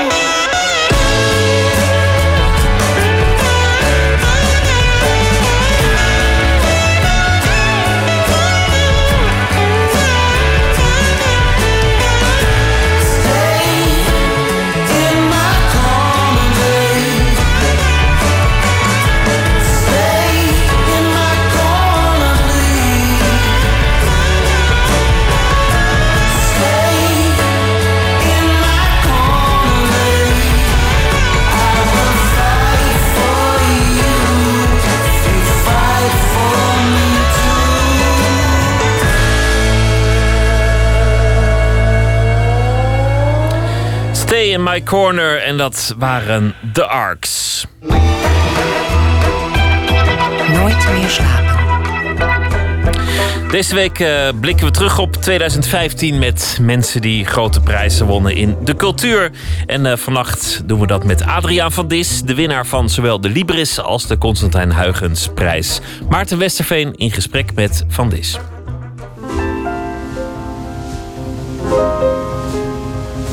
Het is een mooi jaar geweest voor Adriaan van Dis. Zijn boek, Ik kom terug, een autobiografisch getinte roman over de relatie tussen moeder en zoon, werd bekroond met de Librisprijs. En om ook nog maar enige twijfel over zijn andere werken meteen weg te nemen, is zijn gehele oeuvre dit jaar bekroond met de Constantijn Huygensprijs. En als klap op de vuurpijl is deze week de toneelbewerking van Ik kom terug in première gegaan. We zitten in een theater in Lelystad, vlak na de laatste try-out. Op de bank genesteld kijkt Van Dis nuchter terug op zijn 2015. Gewoon een jaar van zeer hard werken, want mijn roman was af uh, eind 2014 en ik heb mm, geloof ik iets van 50 lezingen via Schrijverschool en Samenleving gegeven, omdat namelijk die lezingen, daar verdien ik mee. En daarbij koop ik weer de vrijheid mee voor het volgende project. En het volgende project vraagt weer twee, drie jaar. En dan treed ik weer nergens op of geef ik geen lezingen. Dus dan heb ik dat weer nodig. Ik ben een kleine winkelier. En soms moet je schrapen om uh, bij wijze van spreken te kunnen planten in de toekomst. Ik heb dus zeer hard gewerkt. En er uh, is een diepe moeheid. Maar ik ga drie keer in de week naar de fitness. Ik ben 10 kilo afgevallen. En ik zit weer vol energie. Is waardering eigenlijk belangrijk voor uw werk? Nou, het is niet zo dat ik s morgens vroeg mijn uh, Libris penning opgesp op de piano. Evenmin dat ik uh, de prijzen inlijst. Maar het geeft je toch een gevoel van... ik ben met iets bezig en ik ga ermee door. En het is heerlijk dat het goed ontvangen is. Maar je nieuwe boek, daar ben je weer even onzeker. De bladzijde is even leeg en je moet het elke keer weer opnieuw doen. Uh, maar misschien gun ik mezelf wel, weet ik het wat een periode van freewheelen, omdat er ook een heerlijk bedrag aan zo'n prijs vastzit. Dat helpt natuurlijk wel. Nou, het is leuk wanneer mensen het uh, waarderen. Je kunt wel zeggen, succes is dodelijk voor een schrijver. Dat is op zekere hoogte trouwens waar. Maar ik woon in de Achterhoek niet voor niets. Ik woon ver weg van de grote stad. Ik woon ver weg van de kranten. Want ik heb een abonnement op de International New York Times. En ik lees heel bewust niet ochtendbladen of avondbladen... Uh, waarin we elkaar allemaal veren in onze kont duwen. Dus ik, ik, ik merk er niks van. Ik ben dan wel iemand die, zo nu, die zeer in het licht staat bij tijd en wijlen. Maar tegelijkertijd woon ik gewoon in de achterhoek, zeer geconcentreerd bezig, allang met mijn volgende boek. Dus ik trek me er niet zoveel van aan. De prijzen die u dit jaar heeft gekregen, trekt u zich daar wat van aan? Maakt dat een verschil? Natuurlijk heerlijk om de Librisprijs te winnen. En fantastisch om de Constantijn Huygenprijs te krijgen. Want die is voor je oeuvre. Wat ook zo'n prachtig woord is wat je nooit gebruikt privé. Uh, en dat soort erkenning is leuk. En als je die erkenning niet krijgt, ga je natuurlijk zeggen dat je het juist uh, veel beter bent. Want zij die applaus krijgen tijdens hun leven, die kunnen er niks van. Iedereen zoekt troost. En ik vind die troost dan ook wel een beetje in zo'n erkenning. Wat als het uit was gebleven, dat soort lof? Dan was ik nog harder gaan werken en deed ik nog meer mijn best... zoals ik trouwens nu ook mijn best doe. Uh, want je doet het uiteindelijk niet om uh, dat applaus. Je doet het omdat er niks lekkerder is dan je eigen baas te zijn. Dan uh, het masker van de wereld af te trekken en in je eentje iets te maken. Dat geeft me echt het grootste geluk. Ik ben echt heel gelukkig als ik schrijf.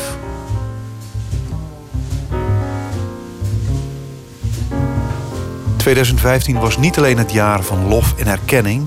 maar ook het jaar waarin Parijs, de stad waarvan Dis zo innig mee verbonden is... aangevallen werd. Veel mensen die ik dit jaar heb gesproken... hebben de aanslagen als persoonlijk ervaren. Gold dit ook voor de deeltijdparijzenaar van Dis? Ja, ik heb me zelfs heel erg afgevraagd wat we zouden moeten doen als er weer zoiets gebeurt. Maar het toneelstuk dat we hebben gemaakt, het gaat over de oorlog. Het gaat over de krassen die een oorlog achterlaten bij een tweede generatie, zelfs bij een derde generatie. Dus wat er nu gebeurt, dat heeft ook weer gevolgen over 50, 60 jaar bij de kindskinderen. Want ik, ik was in Parijs onlangs nog en je ziet hoe die stad veranderd is. Zoals Nederland veranderd is na de moord op Fortuyn en Van Gogh, is dat land ook veranderd. Daar kan je negatieve dingen over noemen, een soort wantrouwen dat ontstaat dat je plotseling iemand met een baard en een djellaba anders bekijkt. En tegelijkertijd zie je ook een wonderlijke solidariteit onder de Parijzenaars. Beetje snooty people en hooghartig. Maar je wordt overal wat je tas gecontroleerd. En tijdens het controleren gaan de mensen met elkaar in gesprek. Dus het heeft ook iets gunstigs, omdat mensen gedwongen door dit tijdsgevricht uh, elkaar misschien wat meer aanspreken. Want niemand ja, vindt het leuk, het is vreselijk. Maar je vraagt je af, is dit persoonlijke verhaal nog wel relevant in een tijd waarin er zulke belangrijke dingen gebeuren? En dan zeg ik in zekere zin wel, want die oorlog, ja, die krast in al die kinderzielen. Het zijn niet de Syriërs nu die het verhaal vertellen, het zijn de kinderen van de Syriërs die later het boek schrijven. De volgende Dickens is een kind van een bootvluchteling en die vertelt het verhaal. En dan kijken we ervan op. Dan zeggen we, god, dat heb ik nooit geweten. Het staat elke dag in de krant, dringt niet tot je door. Je kijkt ervan weg. Het is uiteindelijk de literatuur die het verhaal vertelt en die op een hele langzame manier als fluistering daalt in de harten van de mensen. Is dat het verhaal van dit jaar geweest, denkt u? Voor mij wel, ja. Parijs, uh, niet alleen Parijs. Het begon natuurlijk met Charlie Hebdo het wantrouwen dat gevestigd is. Uh, alle hoop die je had dat het misschien allemaal snel goed zou komen... waarvan je nu weet het zal nog een paar generaties duren. En dat we er ook allemaal geen antwoorden op hebben. Er zijn zoveel uh, ingewikkeldheden, zoveel betrokkenheid... zoveel dubbele maten waarmee we meten... uiteindelijk eh, heeft het Westen daar geroerd in een grote pot met wurmen. En daar, daar spat nu eh, de hete brei van ons in het gezicht alles lijkt steeds minder particulier te zijn geworden. Steeds minder vrijblijvend. Nee, maar misschien omdat het er werkelijk toe doet, kunst. Ik zeg wel eens stiekem... misschien moet meneer Wilders maar eens even regeringsverantwoordelijkheid nemen. Dan kruipen we bij elkaar en dan gaan we ontdekken... dat literatuur heel belangrijk is, dat verbeelding belangrijk is... dat al die linkse hobby's ongelooflijk belangrijk zijn, kunst. Want dat laat los de verbeelding. En alleen met verbeelding, met kunst, met schoonheid... kunnen we iets doen aan het lelijke gezicht van deze tijd. Sfeerverlichting in het Flevolandse theater geeft het nog niet meteen weg, maar kerst staat zo'n beetje voor de deur. De vraag is natuurlijk of kerstbomen, glühwein en engelengezang ook Adriaan van Dis in de feeststemming brengen. Ik heb een bloedhekel aan kerstfeest. Bij ons thuis lag om half negen in bed... omdat de vader niet tegen gezelligheid kon. Dus die werd gek. Uh, en ik ben zo blij dat ik mag werken op kerstavond, op eerste kerstdag. Ik weet alleen nog niet wat ik tweede kerstdag moet doen... maar ik geloof maar dat ik naar het leger des Heils ga. Nee, die feestdagen, ik ben voor, voor een club van verloren zielen... die de feestdagen haten. En waar, is er dan een boek, een, een, plaat, een film waar u naar grijpt in dat soort tijden? Nou, het enige leuke is dat je dan misschien naar Mary Poppins kan kijken. Eh, zo, eh, weet ik het dan, tweede kerstdag om twee uur. En dat al die heerlijke oude draken uit de kast worden gehaald. Dat geeft wel troost. Goed. Kerst wordt dus op de planken doorgebracht. Maar hoe zit het met het nieuwjaar? Waar kijkt Adriaan van Dis naar uit in 2016? Werken tot en met mei en daarna een nieuw project. En weet je, het is gewoon discipline. Ik heb een winkel, ik moet hard werken en dat vind ik leuk. En als ik dat niet doe, word ik gek. Dus het is voor mij één grote troost dat ik het druk heb. Die wolf buiten de deur houden, dat houdt u gaande? Nou, ik doe het niet voor geld, maar ik vind het wel gezond om voor geld te werken. Only a fool does not write for money, zei William Golding, een grote schrijver.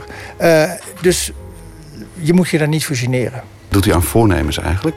Nou, uh, het voornemen dat ik magerder op de planken wou staan heeft geholpen. En ik ga nog even door. Hoe, was het zo erg? Dat u ziet er toch geweldig uit? Ja, ja maar ik, wou, ik was sinds ik terug was uit Parijs 15 kilo aangekomen. Al was het de keuken anders is. In Nederland krijg je patat, wat ik heerlijk vind. En krijg je aardappelpuree, wat ik nog lekkerder vind. Dat krijg je in Frankrijk niet. Je krijgt kleine schotels. Zelfs het bakje van de afhaal Chinees is niet groter dan een zeepbakje. En bij de Nederlandse afhaal Chinees kan je er nog een week van eten. Ik niet, want ik vreet het meteen op. Het is heel pathetisch om te vragen. Maar als u mensen iets mee mag geven... U luistert straks naar de... Het is straks op de radio. 2016 mag straks nog gaan beginnen. En u mag de luisteraar iets meegeven. Wat zou het zijn? De problemen zijn groot. We hebben geen oplossingen, maar er is één goede oplossing. Dat is blijf aardig op de vierkante meter. Dat is het. Gewoon, en weet je wat ik ook doe? Als ik bij een bushalte sta en ik zie mijn vrouw in een jalebba en een hoofd toekom, dan groet ik er. Ze wordt er heel zenuwachtig van en uiteindelijk lacht ze. Want die, we kijken van ze weg en dat moet je niet doen. Dat is dan één iets, maar gewoon een beetje aardig zijn. Ik noem dat aanvallende beleefdheid. Als mensen brutaal tegen je zijn, en bijvoorbeeld op de, bij het station en je vraagt iets en je wordt afgeblaft... dan zeg je, wat aardig dat u dat zo vriendelijk zegt. Dat helpt echt. Dus ik noem het uh, aardig zijn op de vierkante meter. Beschaving als contactsport. Zoiets, ja. En dat is, in die beschaving zit veel ingehouden woede, dat mag. Maar ik toon het niet.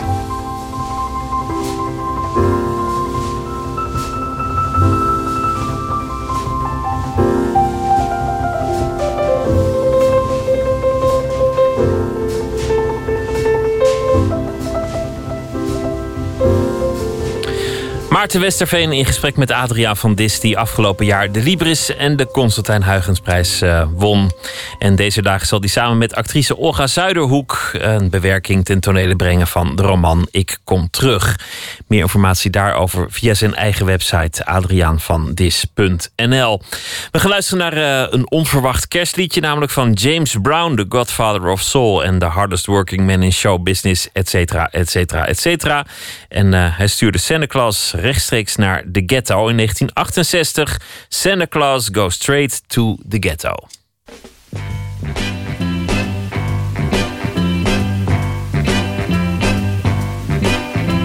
Santa Claus goes straight to the ghetto. Hitch up your reindeer, uh, go straight to the ghetto. Santa Claus, straight to the ghetto. Fill every stocking you find. The kids are gonna love you so. Uh, leave a toy for Johnny. Leave a doll for Mary. Leave something pretty for Donnie. And don't forget about Gary. Santa Claus, go straight to the ghetto. Santa Claus, go straight to the ghetto. Tell him James Brown sent you. go straight to the ghetto. You know that I know what you will see. Cause that was once me. Hit it, hit it. You see mothers and soul brothers. Santa Claus, go straight to the ghetto. Santa Claus, oh Lord, go straight to the ghetto. Fill every stocking you find. The kids are gonna love you so. Fill every stocking you find. You know that they need you so. I'm begging you, Santa Claus. Go straight to the ghetto. If anyone wanna know, tell them Hank Ballard told so. Santa Claus, go straight to the ghetto. Never thought I'd realize I'd be singing a song with water in my eyes. Santa Claus, go straight to the ghetto. Me. I've had my chance, you see. Santa Claus, go straight to the ghetto. Santa Claus, the soul brother needs so. Santa Claus. Santa Claus Goes Straight to the Ghetto. James Brown in 1968. Nooit meer slapen. Komende dagen blikken we terug op het eh, culturele jaar 2015. Botte Jellema is nachtcorrespondent en hij zal eh, een overzicht bieden van het toneeljaar 2015. Botte, is er iets dat eruit springt? Is er een thema te ontdekken in al dat theater? Ja, ja ik, ik moet eerlijk zeggen dat ik, het, eh, dat ik het lastig vond. We kunnen zoiets zeggen over eh toneel schrijven. Want dat was wel een dingetje dit jaar. Maar om nou te zeggen welke voorstelling je afgelopen jaar echt had moeten zien. Ik vond het maar lastig om heel eerlijk te zijn om daarover na te denken. Vorig jaar hadden we een hele duidelijke. Bijvoorbeeld The Fountainhead. Dat was een eh, première van toneelgroep Amsterdam. Dat stond eh, buiten kijf. Dat je, die, eh, dat je daar eventjes naartoe moest. De Verleiders. Heel veel succes met hun programma door de bank genomen. Die beide programma's zijn ook dit jaar nog gespeeld. Maar ja, technisch gezien de première gehad in het vorig jaar. Dus die konden we nu eigenlijk niet meenemen in die beoordeling. Wat voor dit jaar nou eigenlijk de must-see was... Ik vond het heel lastig. Ik denk dat eh, eigenlijk Angels in America van eh, toneelgroep Oostpool... eh, die dit jaar heeft gespeeld... dat die de meest lovende recensies heeft gekregen. Dat wel. Ja, je zou ook kunnen zeggen dat het het jaar was van de internationale doorbraak van Ivo van Hoven. Dat, dat las ik hier en daar. Ik zag Ja, hem in Lazarus. Parijs met Antigone. Hij was in New York met, met een Bowie-voorstelling. Vorig jaar trouwens ook in New York. Vorig jaar deden we dit ook, eh, terugblikken. En toen eh, ging het onder meer over de Nederlandse originele theaterteksten. Nieuwe Nederlandse teksten op het podium krijgen. Was eigenlijk ook een beetje een initiatief vanuit eh, de theaterwereld. Om dat in, in 2015 maar eens op touw te zetten. Is dat gelukt? Nou, het is, het is wel gelukt en het is niet gelukt. De grote theaterproducties van dit jaar... en dan bedoel ik dus even wat in, in de grote zalen staat... in de bonbonnières en noem het allemaal maar op... Dat waren toch weer veelal boek- en filmbewerkingen. eh, of een repertoire toneel, dat kan natuurlijk ook. Hè, de, de Richard III, dat soort dingen. Ehm, dus dat zijn dan niet echt nieuwe Nederlandse teksten. Ik, een voorbeeld is uh, het programma dat het Nationaal Toneel afgelopen jaar heeft gedaan. In de grote zalen dan. Solnes, Hendrik Ibsen, dat is repertoire. De revisor van uh, Rus Nicolai. Uh, Nicolai Gogol moet ik zeggen. die, dat is ook repertoire. Um, en dan hebben ze Genesis nog gespeeld. Dat was dan weer wel een Nederlandse tekst. Een nieuwe tekst. Sophie Cassis heeft het geschreven. Zij sprak dus afgelopen jaar de staat van de uh, Nederlandse theatertekst uit. Dus zoals dat dan uh, gedaan wordt bij het uh, theaterfestival. En toen had ze het dus precies over dit onderwerp. Ik heb er meer mensen over gehoord afgelopen jaar. Gezelschappen, ze kiezen een bekende titel want dan komen de mensen sneller. En daar lees je dan, we ontkomen er toch niet aan... dan lees je toch nog steeds die crisis... waar het Nederlandse theater zich sinds de bezuinigingen... Uh, op de cultuur een klein beetje in uh, bevindt. Dat lezen we daar toch wat aan af. Uh, populairdere titels om meer publiek te trekken en ze moeten wel. Het is ook niet voor niets dat het Noord-Nederlands toneel... binnenkort met de voorstelling komt die Borgen heet. Nou, ik kan raden waar dat vandaan komt. Um, het is dan ook eigenlijk wel verrassend dat uitgerekend vandaag, de dag dat ik het uh, hierover wilde hebben, er een persberichtje binnenkomt van toneelgroep Maastricht. Want wat doen zij? Zij trekken uh, voor 2017 doen ze dat en daarna uh, drie mensen aan als huisschrijvers, namelijk Ilja Leonard Vijver, Jibbe Willems en Frans Pollux. Nou, dat is toch interessant. Ik heb even gebeld met artistiek leider Michel Sluismans met de vraag waarom als perifeer gezelschap. Dat we, zijn, we hebben altijd gezegd, we willen uh, stukken maken die voortkomen uit de grond waarop we lopen. Uh, als dat repertoire niet voorhanden is, dan zul je het moeten laten schrijven. En dat betekent niet dat we helemaal geen bestaand repertoire meer doen. Dus we gaan ook elk jaar een, mooie Shakespeare doen, en, maar die gaat je niet vertalen. Of Tsjechov staat op het verlanglijstje, dat proberen we. Of ja, we gaan een Pinter in januari doen, daar gaat, heeft je ook een nieuwe vertaling van gemaakt. Dus we proberen wel heel veel aandacht te geven aan, aan een nieuwe vertaling van, van bestaande stukken... of een, uh, ja, het, het, meeschrijven aan, aan nieuw Nederlands repertoire door nieuwe stukken te bedenken. Nou, de artistiek leiders van toneelgroep Maastricht gaan dus opdrachten geven. Maar ze hebben nu dus wel die drie uh, huisschrijvers. huisschrijvers. Ze richten zich dus nadrukkelijk op Limburg. Wij willen in Maastricht ook een, een, een, huis van kunstenaars. Daar zijn we eigenlijk aan het bouwen. Dus dat zijn niet alleen acteurs, maar dat zijn ook muzikanten, uh, componisten, denkers en schrijvers horen daar ook bij. En journalisten met wie we nou samenwerken. Dus het huis is voor ons, is voor ons heel belangrijk. Nou, en dat is een andere leuke trend van afgelopen jaar, wat ik hier en daar heb gehoord. Komt een beetje namelijk ook overeen met de ambitie die ik uh, gehoord heb van Erik de Vroet. De, uh, Erik wordt de nieuwe artistiek leider. Vanaf september komend jaar wordt hij de nieuwe artistiek leider van het Nationaal Toneel. En hij zegt dat hij met het Nationale Toneel zich ook nadrukkelijker wil richten op hun thuisgrond, namelijk Den Haag. Voor toneelschrijvers liggen er moeilijke jaren achter de rug. Er, er zijn er in ieder geval twee voor wie de zalen wel makkelijk vol gingen en er ook altijd wel werk was bij de gezelschappen. Maria Goos en Alex van Warmerdam. Maar dat had eigenlijk toch meer te maken met tv-werk en filmwerk dan dat het echt strikt om hun toneelwerk ging. Ja. Ja, precies. Ja, die, die twee die zijn eigenlijk in staat om op basis van hun naam gewoon uh, mensen naar theater uh, te trekken. Andere schrijvers die, die hebben die beroemdheid niet. Die hebben dan nauwelijks dat effect. Nou, ik legde dat even voor aan toneelschrijver Don Duins. Hij herkent het, maar hij ziet wel een verandering. Het is altijd zoeken voor de toneelschrijver in Nederland, omdat omdat het meer een regisseurscultuur is. Maar het Rode Theater is een aantal geleden, eh, jaar geleden begonnen om alleen maar uh, nieuw repertoire te doen. Dat zal nu wel een beetje veranderen, want die krijgen een nieuwe leiding. Maar ik begrijp dat Toneel op Amsterdam ook zo'n traject is gestart. Bij het Nationaal Toneel zijn ze ermee bezig. En uh, ja, in Maastricht hebben ze nu dus drie huisschrijvers.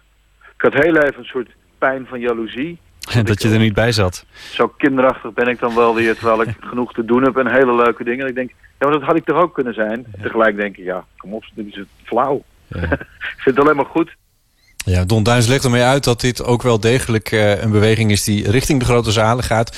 Dus hij ziet dat eigenlijk uh, heel positief in, maar het kost nog wel even wat tijd. Ja, recent een aantal voorstellingen gezien van, uh, van Don Duins. Waaronder de gelaarste poes op dit moment te zien ja. bij het Rood Theater. Meteen ook een van de hoogtepunten van 2015 wat mij uh, betreft. Donderdag is Alex Klaassen, een van de acteurs, uh, te gast. Nou ja, het theaterjaar 2015. Wat is er nog meer gebeurd? Paar kleine feitjes. September is dus dat theaterfestival. En daarin worden ook de belangrijkste uh, prijzen voor uh, acteurs en actrices uitgereikt. Uh, beide van die prijzen gingen dit jaar naar Toneelgroep Amsterdam. De winnaar van de Louis d'Or was Ramsey Nasser voor zijn rol in The Fountainhead. Regie van Ivo van Hoven. En de winnaar van Theodor was Monique Hebink in een rol in Medea. En dat was een regie van Simon Stone. Nou, verder zagen we dit jaar ook nog het tot bloei komen van Theater Utrecht. Die hebben een paar hele zware jaren achter de rug met een faillissement uh, onder andere. Uh, een paar jaar heeft het in Utrecht echt behoorlijk op zijn gat gelegen. Dit jaar kregen we de eerste grote voorstelling uh, vanuit die club. Een soort Hades is dat. onder de nieuwe artistieke leiding van de jonge Thibaut Delpeut. Dat we toch daarnet hier met elkaar zaten te praten. Daarnet zaten we hier met elkaar te praten. Hè? Laat me rust, ga Waar weg. heb je het nou over, weg. nee, Ga geef een antwoord. Ga Geef een antwoord. Ik wil je niet zien. Jij rustig. hier Hey, geweest. Julia? Ik wil mijn eigen Julia, kleren aan. Hoef je de rest van je leven geen dag meer te werken? Wij zijn toch ziek? Ja. Ja, deze voorstelling van eh, Theater Utrecht kreeg hele goede recensies. En dat belooft dus wat moois voor de toekomst van dit opnieuw opgestarte gezelschap. Goed, dan maar even snel. Welke voorstellingen van 2015 blijven hangen en eh, waren het belangrijkst wat jou betreft? Ja, nou, ik heb veel kleine, eh, kleine zaalvoorstellingen gezien. ehm, en ik heb er twee die wat mij betreft een beetje uitspringen. Ten eerste is dat de radicalisering van Saadettin K. Dat is een monoloog van theatermaker Saadettin Kirmuzjus. Hij maakt een indrukwekkende voorstelling als zoon van een Turkse eh, islamitische migrant. En eh, dan stelt hij zich vragen van waarom ben ik niet geradicaliseerd en hoe zou ik wel kunnen radicaliseren? En wat dan het bijzondere aan was, was dat de aanslagen in Parijs midden in zijn speelperiode eh, vielen. En dat had tot gevolg dat hij ontruimingen meemaakte en beveiligers in de zaal had zitten. Ik volgde zijn Facebook-berichten daarover en dat gaf wat mij betreft deze voorstelling nog extra betekenis. En dan als tweede en tenslotte de vrolijkheid die mij is bijgebleven van de zomervoorstelling Party Monster van toneelgroep Oostpol. Dat heeft alleen op de parade gespeeld, eh, dus dat reizende festival. En dat handelde over de ja, ongeremde club kids cultuur van eind jaren 80 eh, in New York, begin jaren 90. Eh, ik zie wel vaker voorstellingen over jonge, mooie jonge mensen die zichzelf al feestend de vernieling in helpen. Maar dit was wel echt ultiem scherpe wrangen en grappige versie daarvan. Met muziek van Joost van Bellen. Nou, het was echt een hele mooie. Ik hoop dat die voorstelling nog een keer terugkomt in de theaters in het nieuwe jaar. Een mooi eh, theaterjaar 2015. Ik moet erbij zeggen dat ik veel voorstellingen zie, maar vaak eh, een repetitie, een generale repetitie of eh, in het dat mooiste geldt voor geval mij ook. een, een try-out. Dus ik vind het ook moeilijk om een oordeel uit te spreken. Want ik, ik ben het gewoon Ja. gewend dat er halverwege iemand nog iets recht hangt of wat aanwijzingen geeft. Of, of dat er gewoon in het slechtste geval nog iets herschreven dient te worden. Maar eh, heel veel moois gezien. Botte Jellema, dankjewel. Graag gedaan. Uit Ierland komt de band eh, Villagers. Eigenlijk een eh, project van Conor O'Brien. Dit jaar verscheen de plaat Darling Arithmetic, waarop dit nummer stond. En daarin wordt iedereen aangemoedigd om de moed te hebben om vooral zichzelf te zijn. Courage.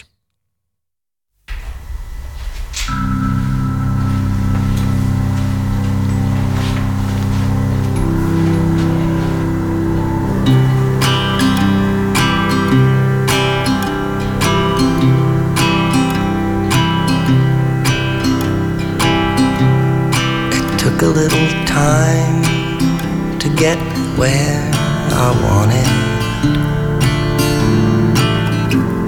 It took a little time to get free.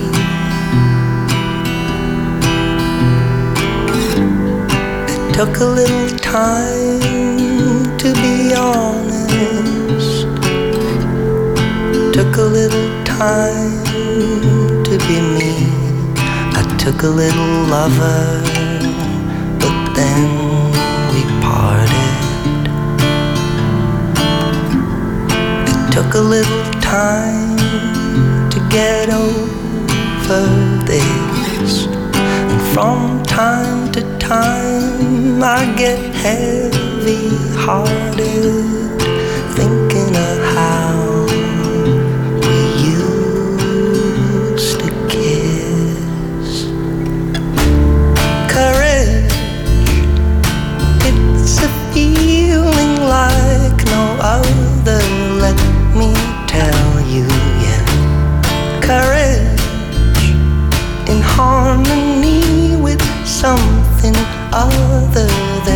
your ego. Courage, the sweet relief of knowing nothing comes for free.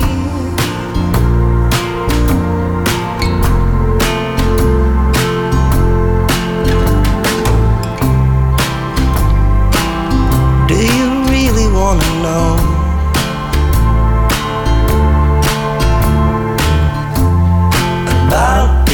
Lines on my face.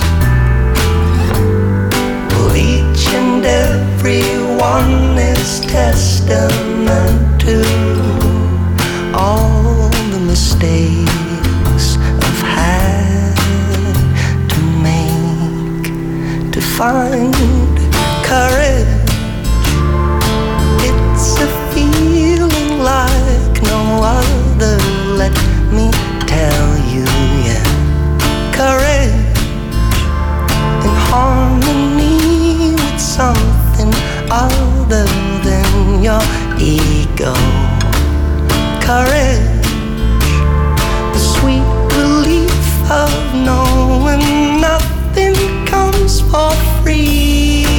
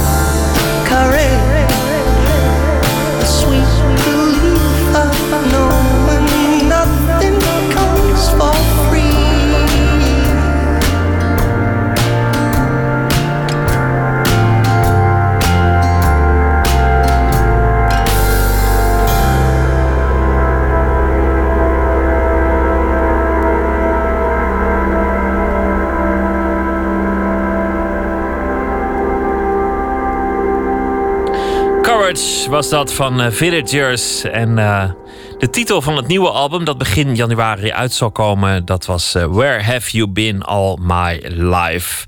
En dit was nog van het vorige album uit 2015. Nooit meer. In A Strange Love Affair with Ego onderzoekt regisseur Esther Gould de maatschappelijke obsessie met het eigen ik. Wanneer is zelfverzekerdheid te benijden en wanneer wordt de druk om succesvol te zijn te hoog? Via vier excentrieke personages vertelt Gould het verhaal van haar zus Rowan, die hopeloos vast was gelopen in eigen dunk en uiteindelijk zelfmoord pleegde. Goulds documentaire is een ode aan het narcisme en een waarschuwing voor zelfoverschatting tegelijkertijd. Floortje Smit sprak de regisseur.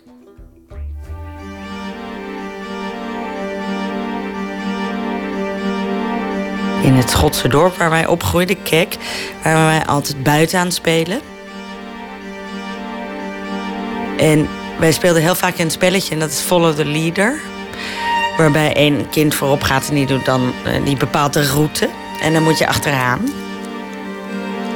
En dat waren hele, in mijn hoofd waren dat hele avontuurlijke routes over rivieren en door een veld rennen met een stier. En dan hobbelde ik zo altijd achter mijn zus aan. Ze was altijd al de leider. Ja, ja, ja, ja, van nature. Toen ze klein was, wilde Esther Gould maar één ding worden: Roan. Haar twee jaar oudere zus was creatief, succesvol, knap, zelfverzekerd. Inderdaad, iemand waar je automatisch achteraan hobbelt. Ik was niet zo jaloers op haar, want ik wel, ik eh, keek gewoon naar haar op en ze was er altijd. En dat vond ik heel leuk. En ik vond het ook wel makkelijk om een beetje in haar schaduw... Ja, hoe zeg je dat? Mee te genieten van wat zij durfde te doen. Je hoeft zelf niet zoveel eigenlijk. Precies. Je moet er gewoon zijn. En dan is het leuk of zo. En daar zorgde mijn zus dan voor. Dus dat, dat, er is natuurlijk iets veiligs aan die positie. Omdat je niet je eigen eh, nek hoeft uit te steken. Maar wel leuke dingen meemaakt. Ik besloot eerst dat ik een film wilde maken over narcisme. Vanuit mijn zwak voor narcistische mensen of mensen met een groot ego, of hoe je het noemen wil. Uh, vanuit een, want het wordt altijd negatief bekeken, maar ik dacht, ik heb een zwak voor narcisten. Dus hoe zit dat nou? Ik had ergens gelezen dat mijn zus aan een narcistische persoonlijkheidsstoornis leed, volgens een van de vele psychiaters. Um, ik was heel gefascineerd door hoe, hoe haar zelfbeeld werkte. En ook hoe onze relatie werkte. Dat ik altijd zo naar haar opkeek. En dus hoe mijn eigen zelfbeeld werkte. Um, dat verhaal van mij en mijn zus was gewoon motivatie. Daar zou ik niets mee doen. En dat is gewoon zo de afgelopen vijf jaar veranderd in dat het helemaal de kern van de film is. Maar wel een beetje met moeite. Met psychologische moeite ook. Ja, waarom? Nou, kijk, ik ben nooit aan deze film begonnen omdat ik zo nodig mijn hele persoonlijke familieverhaal of zussenverhaal wilde vertellen. Ik ben er altijd aan begonnen omdat ik dacht dat er en dat is een beetje een cliché, maar een groter verhaal in zit. Die mensen kan raken. Niet omdat ik nou zo nodig over mij en mijn zus moet hebben. Dat is namelijk eigenlijk niet zo. En dat is een beetje een paradox, want ik weet, voor mij is de film wel extreem persoonlijk. Uh, maar dat is niet waarom ik hem maak. En voor mij, er zit. Hopelijk werkt hij ook een beetje als een soort parabel of als een soort Elker of een soort algemeen verhaal waar iedereen zich in herkent. En dat is voor mij altijd belangrijker geweest. Performance art, and it's going to be in the movies that you watch me produce, and it's going to be in the documentaries that you watch me produce, and it's going to be through the events that you watch me produce, and everything that I do is going to be just better than the last. You know, I have so many stories I want to tell in an artistic and, and creative way. Via vier bijzondere types zoals haar zus vertelt Esther hoe het steeds minder goed gaat met Rowan. Wat ze ook mag beweren in haar brieven vol uitroeptekens en succesverhalen. Ze kan niet voldoen aan haar eigen ideaalbeeld en ze raakt psychisch in de knoop. In een wereld waar iedereen op internet maar doet alsof alles goed gaat, stelt A Strange Love Affair with Ego ongemakkelijke vragen. Want wanneer gaat zelfverzekerdheid eigenlijk over in ongezond narcisme? Wat was voor jou het moment dat je dacht: hmm, ik weet het toch niet zo met hoe goed het met haar gaat? Uh, ja, eerlijk gezegd is er een waslijst aan momenten. Um, in de film is dat nogal verdicht of teruggebracht tot een soort essentie. Maar kijk, dat, ook dat is een voortschrijdend inzicht. Hè? Dus dat gaat via. De eerste denkstap is. Hmm, zou het echt zo zijn? Of, maar ook een beetje in die tekst zit ook in de film... wie ben ik om aan haar te twijfelen? Dus dat je... En natuurlijk, de, vervolgens is er een moment geweest... dat mensen zo duidelijk eigenlijk gestoord was... dat dat, dat bijna als een opluchting vond... omdat ik dacht, oh, nu hoef ik niet meer aan mijn eigen oordeel te twijfelen. Maar dus die tussenfase zit er echt in. Maar wat ik me herinner is dat ook na, met name na haar afstuderen, dat zij zo overtuigd was dat de wereld op haar zat te wachten. En dat ik gewoon dacht: volgens mij is dat niet zo. En ook een soort lichte angst had dat ze op de bek zou gaan vallen. Want ik dacht, je, let, je legt de lat zo hoog. Dit kan alleen maar teleurstellen. En ook dat ik het een beetje grootheidswaanzinnig vond. Hoe gaat het met je? De laatste tijd? Ja, niet goed. Nee? Nee. Nou, van die uh, YOLO... Uh, dat YOLO-momenten. Wat zijn dat voor jou? nou, YOLO-momenten... Ja, ik had afgelopen zaterdag... toen heb ik op twee oploskoffies... Uh, ben ik tot zes uur s'nachts heb ik alleen een feestje gevierd in mijn huis. Dat is eigenlijk heel triest. Kijk, ook iedereen zit te appen, allemaal video's van... "Ah, kijk hoe ik hier eh, sta leuk te hebben. Maar ik wil dat dan zo graag delen, maar... Ik had echt zoiets van, ja, godverdomme. Ik wil nu echt gewoon doorbreken, maar, maar niet kapot gaan. Niet breken, maar gewoon echt Ik denk wel dat zelfpromotie. Nou, volgens mij is het gewoon een feit. Dat wordt steeds belangrijker. En eh, ik had het laatst met iemand erover dat eh, volgens mij zelfs het Mediafonds een soort de filmmaker als merkcongres, of hoe heet dat? Een, symposium organiseerde. En toen dacht ik, oh ja, dus nu zijn wij. Weet je, als je als documentairemaker ook al merk moet zijn. Dat weet niet, dat vind ik bijna een soort onmogelijk. Dat vind ik gewoon ironisch eigenlijk. Want als documentairemaker gaat het niet echt om jou. Ehm, maar ook dat is een merk, ja. En dat heeft ook een gevaar. Het heeft het gevaar dat, dat mensen ondersneeuwen die, die, hier niet goed zijn? Of heeft het het gevaar dat je te veel druk legt op mensen die er wel heel goed in zijn? Eh, nou, ik denk allebei. Ik denk dat het jammer is voor mensen die er niet zo goed in zijn, maar wel heel veel talent hebben. Ehm, maar ik denk ook dat het te veel druk legt op het ego. Ja. Of, eh, het legt natuurlijk extra veel druk op een soort zelfmaakbaarheidsgedachte. Die, die toch als tegenkant heeft dat als iets niet lukt, het ook je eigen schuld is. Dus er zit zo weinig. Het, het, er is zo weinig ruimte voor lot en speling en toevalligheden. En, eh, ja, en dan word je, word je overal verantwoordelijk voor.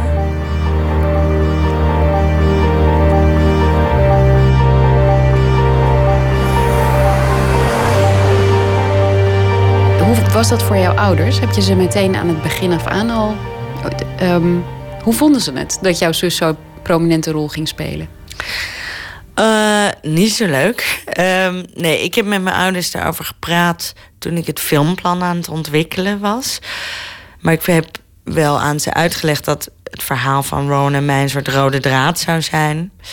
En dat vonden met name mijn moeder toen al niet zo leuk. Eh, dat heeft ze toen ook gezegd. We hebben heel veel gesprekken over gehad. Maar ik dacht, ja, ik ga het toch maken. Ik ben een beetje opzettelijk eh, ben ik op de vlakte gebleven over de film. En dat is wel een beetje omdat ik hun ehm, bemoeienis niet erbij kon hebben. Ik vond het al moeilijk genoeg. En ik was een beetje bang dat als ik hen te veel erbij zou betrekken, dat ik mijn eigen proces daarin zou vertroebelen of zo. Dat ik te veel rekening met ze zou gaan houden, eigenlijk. En dat lijkt me niet zo goed voor de film. Met als gevolg dat ze nu wel eh, de picture lock versie hebben gezien. eh, thuis eh, op de bank. En dat is voor hen heel heftig. Maar dat is ook het gevolg van dat, ze het, eh, dat ik ze zo lang uit het proces heb gehouden.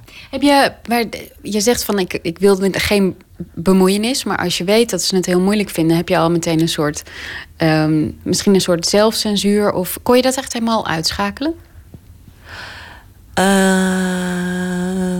ja, dat is redelijk gelukt, denk ik. Ik bedoel, ik had, ik had eigenlijk iets meer nog in mijn hoofd. Zou mijn zus dit oké vinden? Maar ja, dat is ook heel abstract. Want ze kan, niet, ze kan geen antwoord geven. Dat is ook een beetje makkelijk. Maar dat had ik eigenlijk meer in mijn hoofd. Ik had meer in mijn hoofd. Deugt dit voor mijn gevoel? Deugt dit naar mijn zus toe? Zoiets. En wat denk je dat je zus had gevonden? Of had ze het gewoon mooi gevonden dat er een film was over haar? Ik denk het wel. Ik denk het wel. Kijk, wat ik een beetje achterwege laat in de film is dat, is dat haar. Ze had echt vrij ernstige psychiatrische problemen. En meer dan narcistische problemen. En dat laat ik weg. En eh, omdat het niet in het verhaal past. Ook omdat het niet is wat, wat mij gefasci- gefascineerd heeft nu ze er niet meer is, maar ook toen ze er wel was. Mijn verhaal gaat over zelfbeeld. En eh, dat speelt. Ja, ik, ik weet het niet, want ik heb ook van de familie. Ik heb ook familieleden die dan daarmee vinden dat ik niet de hele waarheid vertel. Maar voor mij is de film helemaal niet het is geen, zeker geen psychiatrisch onderzoek, maar het is helemaal geen waarheidszoeking. Het is, het is mijn verhaal. En dat is iets anders dan een soort documentaire zoektocht naar de waarheid. Dat is het eigenlijk niet.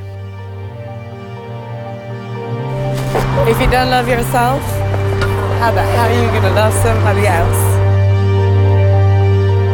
I'm for actually. Floortje Smit in gesprek met eh, documentairemaakster Esther Gould over A Strange Love Affair with Ego. Vanaf 31 december te zien in de bioscoop. Het dreampop duo Beach House uit Baltimore verscheen eh, dit jaar maar liefst twee albums van. We gaan eh, een stuk draaien van het album Depression Cherry met de titel PPP.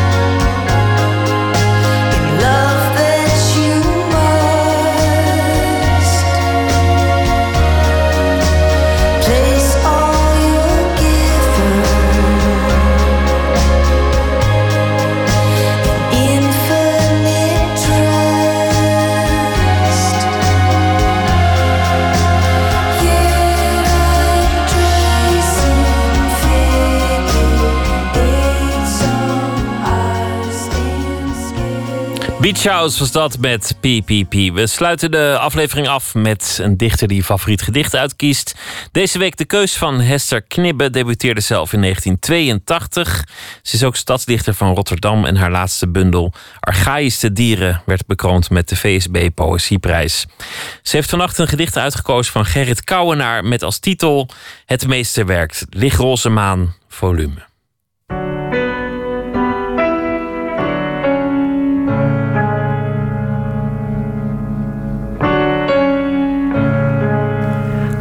Is een dichter die ik al vanaf mijn puberteit bewonder. Zijn poëzie fascineerde me, maar ik begreep er eigenlijk heel weinig van. Tot ik hem in 1979 tijdens het Poten International Festival een gedicht hoorde voorlezen. En dat was het gedicht Een meesterwerk, lichtroze maan, vol. En op dat moment viel het kwartje. Of je kunt beter zeggen, er rinkelde een hele fruitautomaat leeg. Sindsdien komen zijn gedichten nog directer bij me binnen. En kan ik ook nooit meer naar een volle maan kijken zonder aan dit gedicht te denken. Het meeste werk, lichtroze maan, vol. Voor het eerst sinds jaren hangt de maan weer als een vrucht in de lucht. Waar was men al die tijd en wat deed men elders en beter? Deze nacht de kunst ontaarden en liggen op grond is voldoende. Dus als een blinde met één dove hand aan het hongerig uitgevierd zintuig verslindt men de krekels, de nachtwind, de wereld. Dit is niet te verzinnen. Geen zin. Alles zit fit in zijn schil onder de lichtroze maan. Volledig volmaakte, oneetbare persik. Het meeste werkt Lichtroze Maan vol, een gedicht van Gerrit Kouwenaar. Voorgelezen door Hester Knibbe. Morgen in Nooit Beslapen acteur en regisseur Mark Rietman. Hij zal bij toneelgroep Amsterdam werken aan De Gijsbrecht. Een voorstelling over de ondergang van de hoofdstad. Voor nu een goede nacht en uh, morgen een leuke dag en graag weer. Tot dan. Goeienacht.